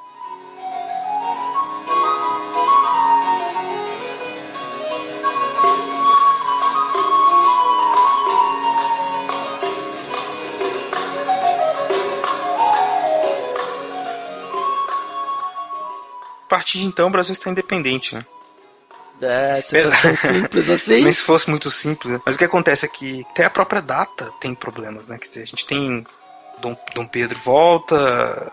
Eh, e o 7 de setembro foi colocado depois como uma data importante. Não houve comemoração na rua, o povo, é, que bom, agora somos Estamos independentes. livres. é. Ah, ah, ah, né? Isso foi depois, quando foi recontada a história do Império, foi feita essa. recontar a história da independência, mas é logo depois ali, né? Eles escolheram o 7 de setembro como uma data importante, mas desde junho já se falava muito nessa libertação, né? E depois também com a coroação. A coroação do Dom Pedro como imperador, se não me engano, foi em dezembro ou novembro. Dezembro. Dezembro, É, é. mas tudo bem. Se a gente tiver errado, manda um e-mail Manda pra um e-mail gente. falando que tá, foi por aí. Tem tem gente que só se tocou que o Brasil era independente nesse momento. Então, dizer, olha, então agora sim é independente porque nós temos um imperador, né? Legítimo e tal. E a gente pode falar até mais, Beraba, eu tava falando da imprensa, as discussões sobre a independência do Brasil começaram em 1821. Pois então, então já poderia se dizer que tem uma ideia muito firme já de, de, de independência, né? Então a questão da, da, da data, né, foi colocada depois. Eu estou falando isso para pensar um pouco a questão da participação popular, que, né, que, que sempre é é, existe um senso comum de dizer assim, ah, a independência do Brasil foi feita pacificamente, foi feita sem participação popular, Não mudou feita- nada. não mudou nada. Portugal ficamos dependentes da Inglaterra, né? São os lugares comuns. Nossa independência Uhum. foi comprada, né? Vamos falar um pouquinho sobre cada uma delas. Eu penso, por exemplo, a questão da, da independência pacífica, né? Acho muito complicado dizer isso que porque houve ainda em 1822, 1823 muitos conflitos, há uma certa desconfiança com relação aos portugueses que estão por aqui, que vai aumentar, né, esse, esse sentimento anti-lusitano durante a década de 1820, esse clima de tensão entre brasileiros e lusitanos. Ah, há também as guerras de independência na Bahia, né, os baianos Sim. que foram os, acho que foram os, os mais aguerridos nesse sentido, que eles lutaram né, com os portugueses. E, eles, e só em- até hoje se comemora a independência. de- a independência na Bahia se comemora num dia diferente por conta disso, né? Sim. É outra E data, é não é a mesma data. Não, é só em 23, né? Só em 23 que eles tornam independentes. O Grão-Pará também não aceita de primeira a independência. Como hoje é o dia da pátria, tirei as palavras difíceis do hino nacional pra todo mundo entender, tá ligado? Quem tava ali na beira do Ipiranga, ouviu o grito alto da moçada. Na mesma hora o sol da liberdade iluminou bem forte a parada. Se pra chegar na igualdade, a galera topou entrar na porrada. Pra curtir a liberdade, nego arrisca o pescoço e não diz nada. Ó pátria amada, tu é irada, salve, salve. Brasil enquanto Cruzeiro do Sul. Brilhar nesse teu céu que é maneiraço. Um sonho de amor.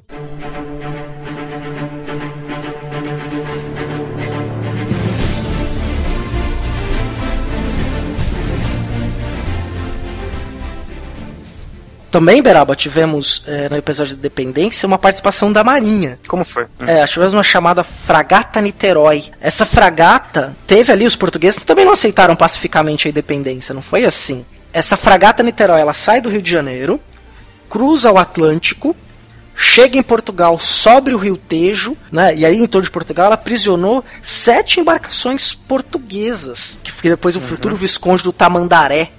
Né, que se eu não me engano, aí eu posso, se eu estiver falando bobagem, você ouvinte me corrija. Se eu não me engano, ele é o patrono da Marinha Brasileira. E ele foi lá, então comandou essa fragata Niterói, não só ela, tinha uma esquadra, né? Mas a fragata Niterói era, capitaneava essa pequena esquadra e deu uma detonada na Marinha de Guerra Portuguesa. Houve conflito direto também. E aí ele retorna depois ao Rio de Janeiro, depois de aprisionar sete embarcações portuguesas, inclusive navegando por dentro do Rio Tejo em Portugal. Isso é um detalhe, assim, para as pessoas também acharam, acharem que, ai meu Deus, estão em Portugal, falou, ah, beleza, estão independentes. Ai, que pena para mim. Não, teve também. Os portugueses, tam- o governo português reagiu. Exatamente. Então, de novo, reforçando que foi muito mais, muito menos simples do que um simples grito de independência, né? Exato. Exatamente, também não. Então, quer dizer, não foi uma coisa tão simples assim, né? Uhum. Nós temos uma elite, uma elite, alguns pensadores, algumas pessoas desses grupos mais próximos da, da, da corte e tal, que pensam nesse país, que já desde antes de 1821, né? Mas eles não são homogêneos, né? O Ceará já falou isso. Tem, cada um tem a sua ideia, e na hora que vira independente, na hora que possibilita assim, um espaço para que eles coloquem em prática suas ideias, eles vão brigar e, e vão continuar essa briga por bons anos. Não vai ser, não vai se encerrar em 1822 com a independência. Acabou, agora nós somos o Brasil e pronto. Não, isso vai, isso vai estourar na Constituição, chamada Constituição da Mandioca, em Constituição da 1823, quando você cria a Assembleia Constituinte. Né? Exato, ser, eles vão brigar muito ainda, né? E com relação à participação popular também, isso tem que ser relativizado. O- na corte, muita gente tá, como a gente falou agora, tá lendo Os- jornais. Existe pesquisas que tratam dos panfletos, né? Que seria uma forma diferente, é, além da imprensa, além daquela Uhum. coisa, né? Discreta escrita por pessoas intelectualizadas. Tem gente que do povo que manuscrito mesmo escreve algumas Sim. ideias, sai divulgando tudo isso. Então há uma participação da- dessas pessoas. Eles não votam, eles não fazem nada, mas eles estão ali observando, aplaudindo, vaiando, brigando na rua.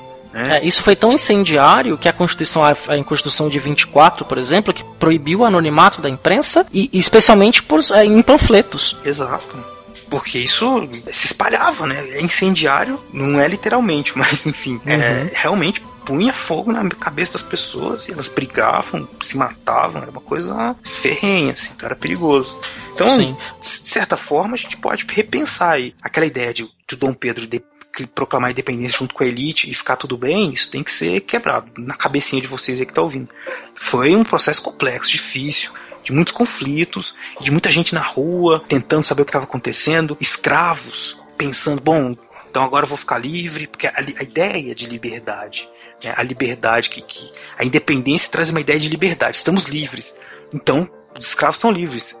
Então, quer dizer, muita gente começa a pensar isso, muita gente começa a se movimentar, aquele, aquele homem livre, pobre, né? Ele começa a achar que vai ter mais direitos, quer saber quais serão seus direitos. E entre a elite também, eles começam a discutir como é que vai ser, quem vai ser cidadão no Brasil, como é que esse cidadão vai se comportar, né? Sim. E aí tem uma questão importante, você falou da escravidão, que é um ponto importante aí na discussão da independência. Uhum. Os grupos, aí a gente tinha falado isso em outro episódio, né? E é- isso é bom que a gente vai chegar a materializar aqui. Que teve lá no final do século XVIII a independência do Haiti, que gerou um enorme medo aqui na América Portuguesa.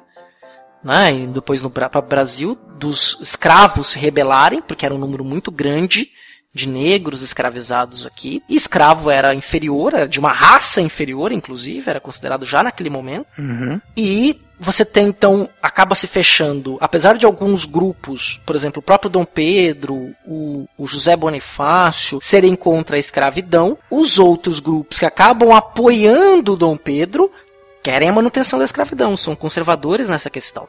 Exato. É, e a escravidão depois é codificada no Brasil. O Código, o código Penal, o Código Civil no Brasil Sim, codifica a, escra- a condição da escravidão. Na verdade, uma das bases do império é a escravidão, assim, né? Manter Sim. a escravidão, quer dizer, eles readaptam, quer dizer, uma instituição que era que deveria ser arcaica num projeto de nação moderna do século XIX, mas que é transformada em algo com sentido, com sentido dá sentido para a nação. O trabalho escravo é um dos pilares, tá, tá marcado ali, tá codificado e une todos esses grupos em torno da ideia, né, do como deve ser organizado o trabalho, trabalho pela mão de obra do africano. Apesar de existir uma pressão da Inglaterra desde 1807, desde até antes da vinda da família real portuguesa, para acabar com o tráfico de escravos, né? Que Sim. vai vão ser Se feitos até metade do século. Vai ser prorrogado até 1850, mas foram feitos vários acordos. Um dos acordos da independência, do reconhecimento da independência, em 1826, dizia isso que o Brasil tinha que criar uma lei para acabar com o tráfico de escravos. Eu acho que, como você vinha falando também, existiam defensores do fim da escravidão, do tráfico, para parar de vir gente, de vir africano para cá, porque esses Uhum. africanos eles estavam corrompendo nossos valores, porque eles eram preguiçosos, não gostavam de trabalhar, enfim. Essa questão da escravidão era muito importante, era debatida o tempo inteiro, o tempo inteiro, inclusive de forma eles tinham, eles tinham esse medo, né, dessa quantidade de, como eles diziam, de, de pretos na rua, eles não gostavam de discutir isso publicamente. Então, o, quem tô falando, os deputados, né, na independência, Uhum. Tem algumas situações então, que eles iam discutir isso em, em sessões secretas, que diziam que isso não era pauta, que não podia discutir, porque eles tinham medo que se saísse dali um boato e se espalhasse a ideia né, de, de- de liberdade, de que eles poderiam ser livres, enfim. Então era muito medo. Na Bahia, de novo, também tem um cara, é, uma representatividade muito grande disso, porque é uma, a, maior parte da população era e é negra até hoje, né? Sim, o sotomeropolitano, né? Isso, Falei rápido pra É. não. pra não, pra não se confundir. E, e essas pessoas estavam lá na rua, eles fizeram muitas rebeliões na, na Bahia e, e existia um ódio racial, coisa de vingança assim lá. Então eles pegavam comerciantes, tal, gente que era branca e matavam ou prendiam, enfim, era sempre um perigo para eles. Isso, esse medo se espalhou pelo, pela elite, pela cabeça da elite em vários locais do nascente Estado brasileiro.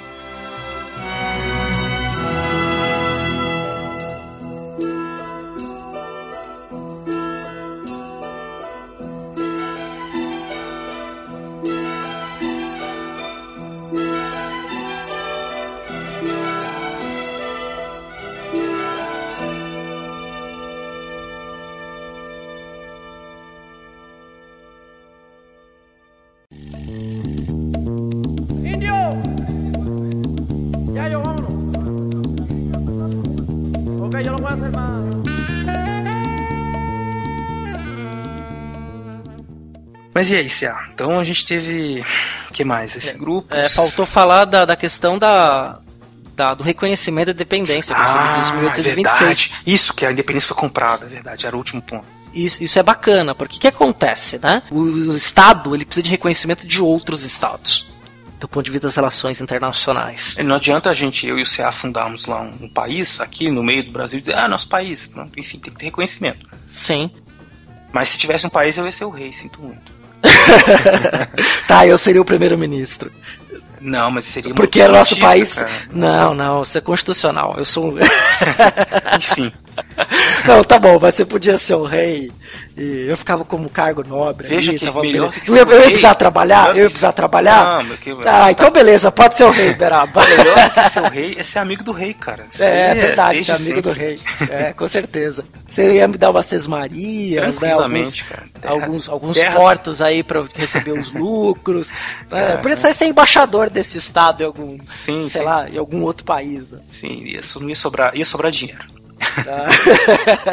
É, Mas então, o reconhecimento, piada, né? é, o reconhecimento tem que vir, né, de, algum, de alguma situação. E o país novo, nosso Brasil, começou esse processo de negociação.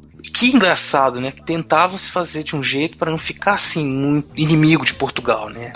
Sim. Não era um rompimento, tinha que ser um rompimento amigável, né? Até porque o Dom Pedro era o pai dele estava ali como imperador, né, o rei de Portugal e Dom Pedro como imperador. Eles não iam brigar Sucessor do trono português. sucessor do trono português, né, que é uma, um status que ele- uma situação que ele não gostaria de perder, então por isso ele buscava uma solução amigável para isso. Como é que foi esse processo? Então houve ali uma intermediação na Inglaterra, e aí chegou-se num acordo diplomático que também envolveu outros países europeus, e aí o Brasil pagou uma indenização para Portugal né, de 2 milhões de libras esterlinas. Pegou emprestado com a Inglaterra. Pegou emprestado pela Inglaterra, porque o Brasil ele já estava né, no, no círculo, assim como Portugal, né, no círculo de influência inglesa, né, essa, esse grande império que surgiu, né, tava, Sim. cresceu e surgiu assim, não do nada, mas que estava ganhando proporções cada vez maiores. Então houve o pagamento de indenização para o reconhecimento da independência do Brasil para Portugal. Uma historinha interessante é que o, o Dom João VI, que na verdade chegando lá, é o Dom João VI, né? Ele aceitou as condições e tal, mas ele fez questão de que ele fosse declarado imperador do Brasil. Sim. Mesmo não sendo. Então ele, ele tinha esse título honorífico, né, de imperador do Brasil, que ele até o fim ele manteve, até a morte dele, né? O rei de Portugal e imperador do Brasil. A, a Maria, a, a mulher dele, a Carlota Joaquina, que odiava o Brasil também, era, né, tinha esse, ostentava o título de imperatriz do Brasil, né? Sim, Enfim, veio a província Cisplatina, né, que é É. onde hoje é o Uruguai, veio era do Brasil. Exato. Nossa, que é outra questão, né? Mas enfim, a guerra da Uhum. questão de Cisplatina. Interessante notar, porque essa, essa relação de afetividade que com o Dom João tinha com o Brasil, né? Então ele. E com o próprio filho, evidente, né? Aceitou. Sim, os E- próprios negócios, né, não se Todos, romperam né? totalmente os negócios. não se romperam, né? E o Brasil fez esse acordo, pagou, viramos, tornamos independentes, de fato, aí já agora. É, assinamos um acordo com a Inglaterra, vários acordos comerciais, acordos de, de intenções, para que a Inglaterra reconhecesse também nossa independência. Inclusive estava aí aquilo que eu te falei de é, 1826, tinha que criar-se uma lei, 3, 4 anos, se não me engano, para permitir o tráfico, né? O Brasil acabou criando ela em 1831. Isso.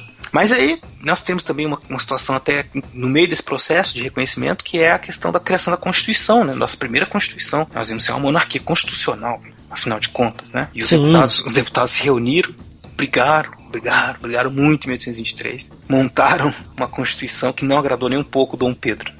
Porque tirava poderes dele, ele não era tão poderoso assim, né? E aí ele mandou fechar o Congresso. Que é, que é a Constituição da mandioca, né? É, mandou fechar na porrada, né? Exato, mandou fechar na porrada.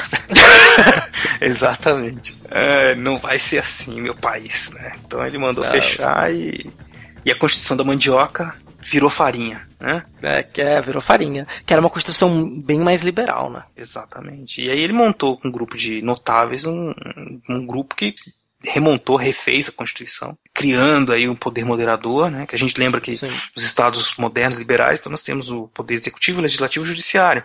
E aqui nós Sim, temos sim. nós temos a figura do poder moderador. Como é que funciona isso, essa questão? É, o poder moderador era exclusivo do rei.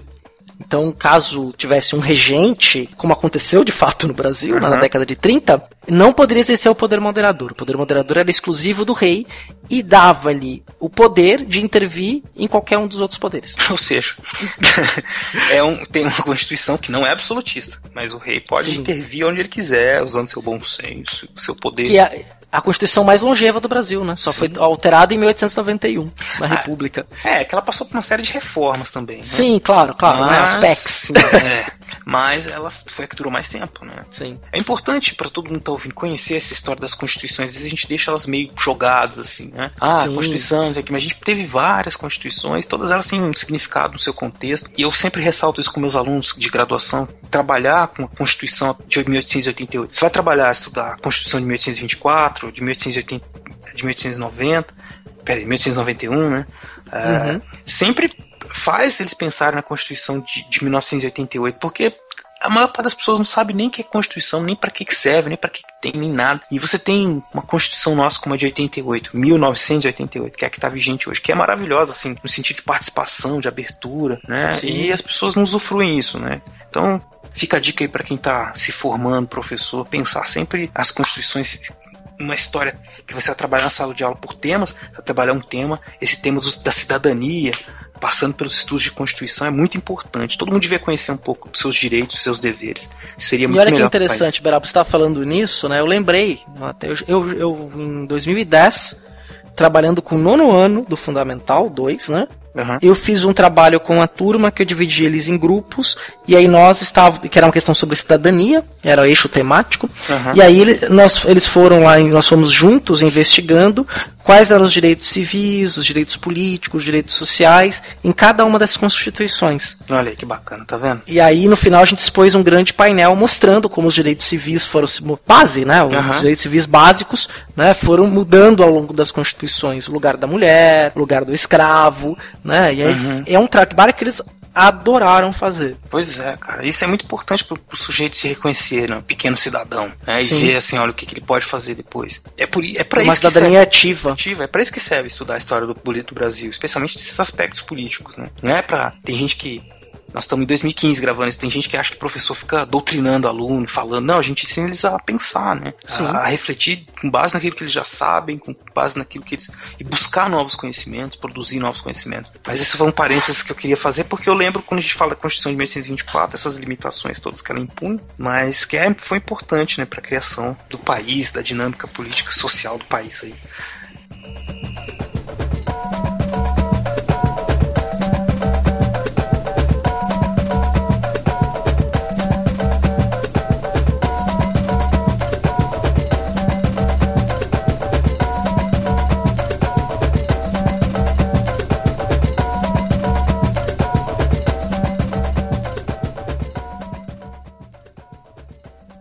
Então, depois de toda essa questão toda da reconhecimento, né, da Constituição, nós temos que pensar que surge um Estado, um corpo burocrático de gente que vai organizar todas essas províncias, mas eh, não existe uma unidade, não existe uma nação brasileira, não existe um- uma ideia né, de povo brasileiro. Tudo isso vai ser discutido pelos deputados, pela população em geral, vai ser discutido pelo, pelo Estado, né, pelo o Estado que vai levar para o interior, vai levar para o resto do país, porque eles tinham a visão de que o interior, coisas longe do, do litoral, o sertão, né, era tudo bruto, incivilizado, ia levar para lá então a civilização, espalhar do Rio de Janeiro para o resto do país e criar aí uma nação. Que tipo de nação que nós queremos? Quem nós somos? Né? Quem, quem é o Sim. Brasil? Né? Eles estão se perguntando. E, aí eles começam a buscar nos- na história, uma, uma unidade, começam a buscar nas características do povo, algumas que eles querem que mudar, outras que eles acham que deve continuar, né? E isso aparece em vários aspectos, né?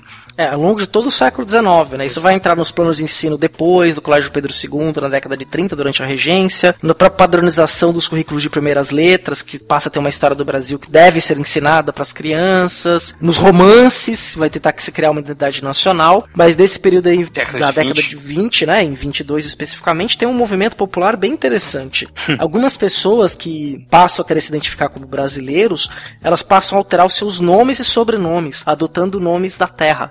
Exa- né, exatamente. sobrenomes indígenas ou adotando nomes de pássaros, de animais brasileiros, porque também a, a história natural vai servir, a natureza do Brasil vai servir também como um parâmetro de identidade. Olha que interessante isso. Esse discurso de que o Brasil é um país com muito potencial natural, que é um país que no futuro vai ser um grande país, começa nessa época da independência. Exatamente. É uma forma de, de justificar, né? Pensar um futuro pro país, né? Normal. Até, olha, não fundamos um país, é um país que tem um potencial muito grande. Nós vamos chegar lá. O futuro do país, né? Vai ser maravilhoso e tal. Sim.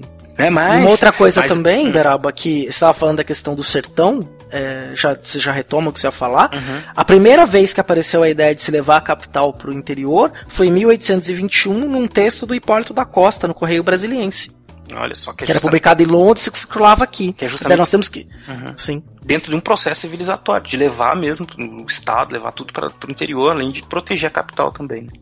Sim, exatamente. É, Uma das ideias era essa. E era mais ou menos da região de Goiás que ele queria que levasse mesmo a capital. É, no, no final do século XIX também tem um- uma, uma expedição de um cientista que faz todo o mapeamento do Brasil e tira o centro geodésico do país e tal, mais ou menos ali na região de Goiás, onde devia ser a capital. Essa ideia Uhum. de trazer a capital onde é Brasília hoje em dia é antiga. Mas é outra história isso. Sim. Ah, mas também tinha essa coisa de que o interior estava muito. Era, era um abandonado, né? Nós vivíamos muito próximos do litoral. Sim. Levar a capital para lá seria importante.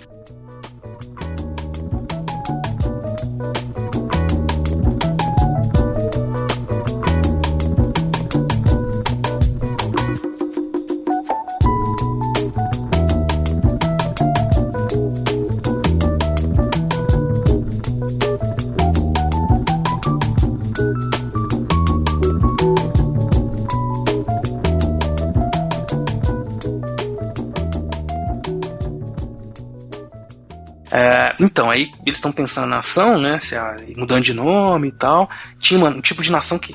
Tipo de nação que eles queriam ser? Uma nação moderna, civilizada. Moderna não é a palavra, uma nação civilizada. Aos moldes Civilizada. europeu, né? Civilizada. Sim, caucasiana. Sim, branca. Quer dizer, tinha que ser branca. A gente tinha um problema muito sério aqui, que era que não tinha tanta gente branca assim. Nem tinha tanta gente assim. Nem tinha. não tinha muita gente, tinha muito africano, descendente de africano. E isso era visto como um empecilho para modernização do país, né? Porque, como eu disse anteriormente, eles eram vistos como pessoas inferiores. Ainda não existia um discurso científico um racismo científico, aquela coisa assim, nós somos biologicamente, naturalmente, né? mas existia já uma compreensão que era com base numa, sei lá, uma ideologia, uma filosofia, uma coisa de que, olha, nós somos, o Deus nos fez diferentes, então você é diferente de mim, você deve fazer coisas diferentes de mim, eu devo fazer coisas, eu sou melhor. Né? Isso lá no final, na segunda metade do século XIX, isso vai ganhar um, um corpo científico, né? Se bem que É, já nos, já nos, anos, 30, já Beraba. tem os médicos, é verdade. nos anos É, não, não só os médicos, tem um jornal chamado é, Gazeta do Domingo Ah. e também o Globo, que começavam a divulgar as ideias do, do Lavoisier, Ah, do é verdade. Cuvier, sobre essa questão da diferença entre as raças, da Uhum. inferioridade de uma em relação à outra, que é uma ideia do século XVIII. 18. Se quiser saber mais, ouvinte, raça e racismo no Brasil, ou escuta esse episódio nosso que a gente fala falou disso, inclusive. Isso, é verdade. Então, quer dizer, é uma situação que é o tipo de nação que eles queriam que não, que não se encaixava. Então, ele precisava fazer reformas, trazer. Começa as discussões sobre trazer imigrantes, acabar com o tráfico, enfim. Outras Uhum. dezenas de, de questões que podiam transformar o Brasil em uma nação civilizada estão sendo discutidas aí nos anos 20, nos anos 30 do século XIX. No cresc... Uhum. E durante todo o século XIX, né? Como você acha falou. Sim, sim, sim. Depois do século XX, século XX também. discutido. né? né? Está em constante discussão. A construção do que é o Brasil e o brasileiro é uma constante construção. Porque é uma construção, né? Porque Sim. como é que você cria identidade nacional, né? Sim. É, Mas nós somos uma nação está se formando, somos muito jovens, né? Dizer, nós vamos Uhum. completar dois séculos de independência em 1820 e em 2022. Século, Uhum. De repente você está ouvindo isso em 2022, né? Mas a gente não gravou isso em 2022. Em 2022 nós vamos gravar outro. Nós estamos gravando na época que faz 100 anos que o Brasil... Não, 100 anos? 200 anos que o Brasil se transformou em Reino Unido. Exatamente. É, então a gente devia estar fazendo um sopeiro de joanino, mas tudo bem, deixa pra. É, mas é, boa- metade foi sobre isso, Metade né? tá sobre isso, tá bom, tá valendo. Mas aí eu acho que a gente fica, se a- quer dizer, um monte de perguntas ainda, claro. Eu acho que o ouvinte que tiver mais dúvidas deve mandar suas questões pra gente, pra gente, se vocês quiserem que a gente detalhe mais todo esse processo de independência, essas, essas lutas internas que aconteceu, a gente pode falar. Mas é fato que na cabeça das pessoas, né, a, a independência como o grito na independência e tal, tá muito forte ainda, né? A figura do Dom Pedro como herói nacional também, né? Porque foram criados durante o, o século XX, especialmente depois da República, né? Um, diversas formas de representar a independência, mas sempre com essa coisa de ufanista, né? Aquela coisa de o- a criação do Brasil, né? Como, como uma grande coisa, né? Sim.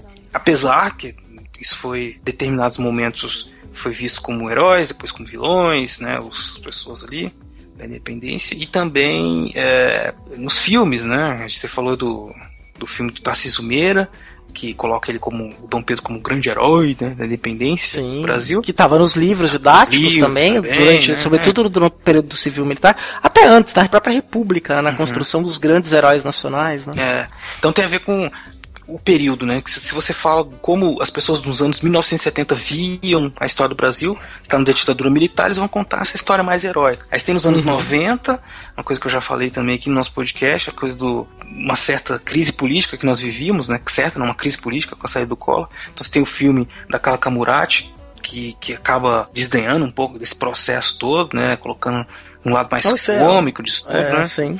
Aí a própria minissérie da Globo depois, né? O Exato, Quinto dos Ministério- Infernos. Exatamente. Agora, vamos ver o que vai ser construído a partir desses próximos anos até o bicentenário, né? Que com certeza muita, Uhum. muito vocês vão ouvir falar sobre a independência desses personagens. A gente teve os livros do Laurentino Gomes vendendo absurdamente, né? Trabalhando com essas questões. Não vou entrar Sim. aqui numa resenha do livro dele, mas como divulgação do, do período, eu não descarto nunca.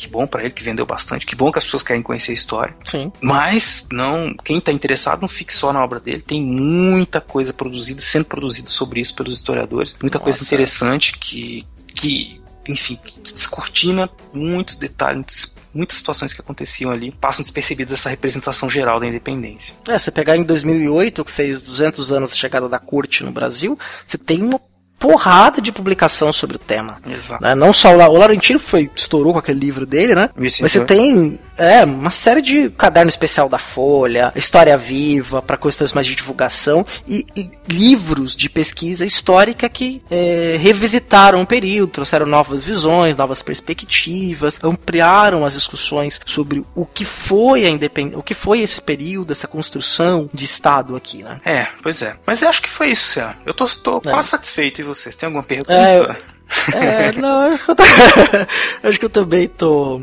tô, tô satisfeito, porque se a gente se prolongar mais aqui, a gente vai acabar falando do primeiro reinado. Isso, que é outra É, história. É, o primeiro reinado merece uma, um olhar bem especial para ele, né? É, Porque exato. tudo isso que a gente está falando aqui dessa ideia de construção de Estado, então de 1824, que é a Constituição, passando por 1826, que é o reconhecimento da independência, até 1831, que tem uma crise política imensa no Brasil. Quer dizer, todos esses grupos ainda participavam, esses conflitos, as divergências de ideia, elas explodem. A própria questão dos portugueses, favorecimento de portugueses ou não, o falecimento do Dom João VI, que traz um temor de novo ao Brasil. Quer dizer, fica tudo muito complexo, né? E Exato. tudo muito amplo, que a gente falaria mais de uma hora e meia, ou ficaria um episódio de três horas de duração. então a gente. Vamos parando por aqui. Arbitrariamente, vamos dizer que a história acabou aqui. Isso. Mas não acabou, colocou- gente, só é, nós um estamos spoiler pra vocês. Não acabou, tem É. muito mais história. Não, história, como eu falo para meus alunos, gente, a história não tem spoiler. ai, ai. Então a gente vai colocando aqui um ponto final neste capítulo. Exato. E pro futuro falaremos mais sobre esse contexto político do Império. Mas é isso, Cé. Foi um prazer. Eu gostei Pô. muito de falar com você sobre isso. Deu pra entender? Perfeito. Entendeu sem entendi? Também. Era que aqui tal, era minha, era minha castidade. Sim, tá certo. Seu mundo infernal, você tá aí vivendo aí nesse clima infernal aí. É, Enfim, do litoral paulista, mas aqui tá de boa. tá de boa, que bom. E eu, não tá nem rolando funk na rua hoje. Oh, mas que alto. bom, cara. Que bom. Então tá. Então é Então é isso, isso. cara. Beraba. Então a gente se Muito fala. obrigado. Então, gente, divulga, compartilha, apresenta pra tia, pra irmã, papagaio, namorada, pro amigo, pros colegas, né? Exato. E ajudem aí, mandem suas perguntas, suas- seus comentários, que a gente gosta muito de falar com vocês. E eu acho, será que a gente tem que terminar cantando o hino da independência. Então tá, deixa eu pegar a letra aqui. Não, não, não, não, não. Agora tem que cantar essa porra.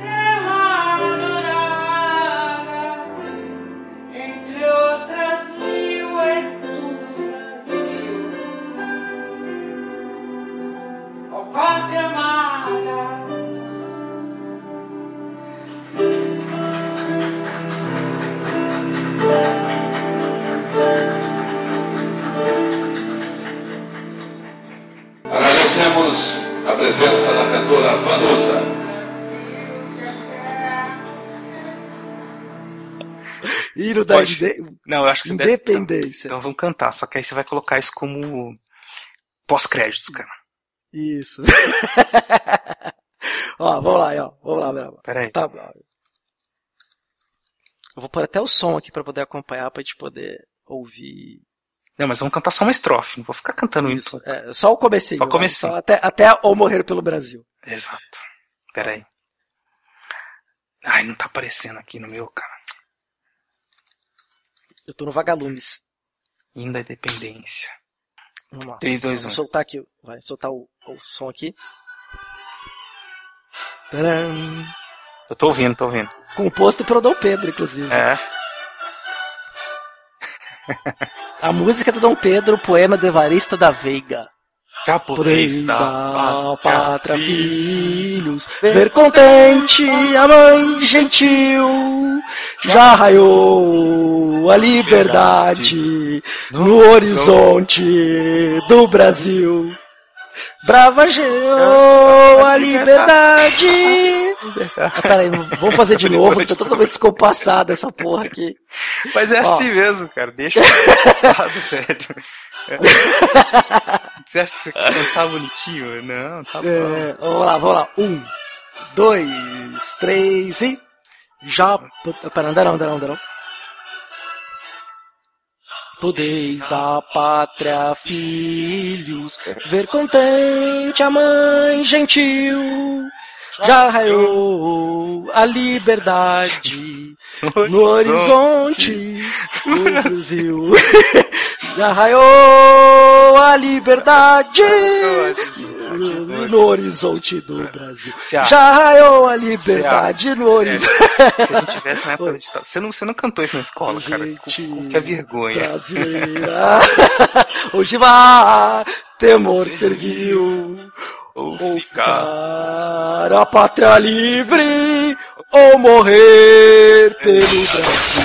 Ou ficar a pátria livre, ou morrer pelo Brasil. Tchan, tcharam. Eu prefiro a minha versão. É, Japonês tem sete filhos. Ah, eu não vou cantar porque é politicamente incorreto. é verdade. Se fosse da ditadura aí, Beraba, Nossa, ia estar os militares invadindo a porta dessa casa Sim, agora. porra. Você tá cantando um negócio tudo errado, cara. É sacanagem.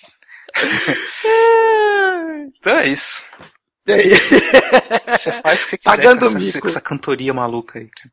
É, ele vai entrar depois do final. Entra no pós-crédito. É, pós-crédito. É, beleza, Então, beleza. Beraba.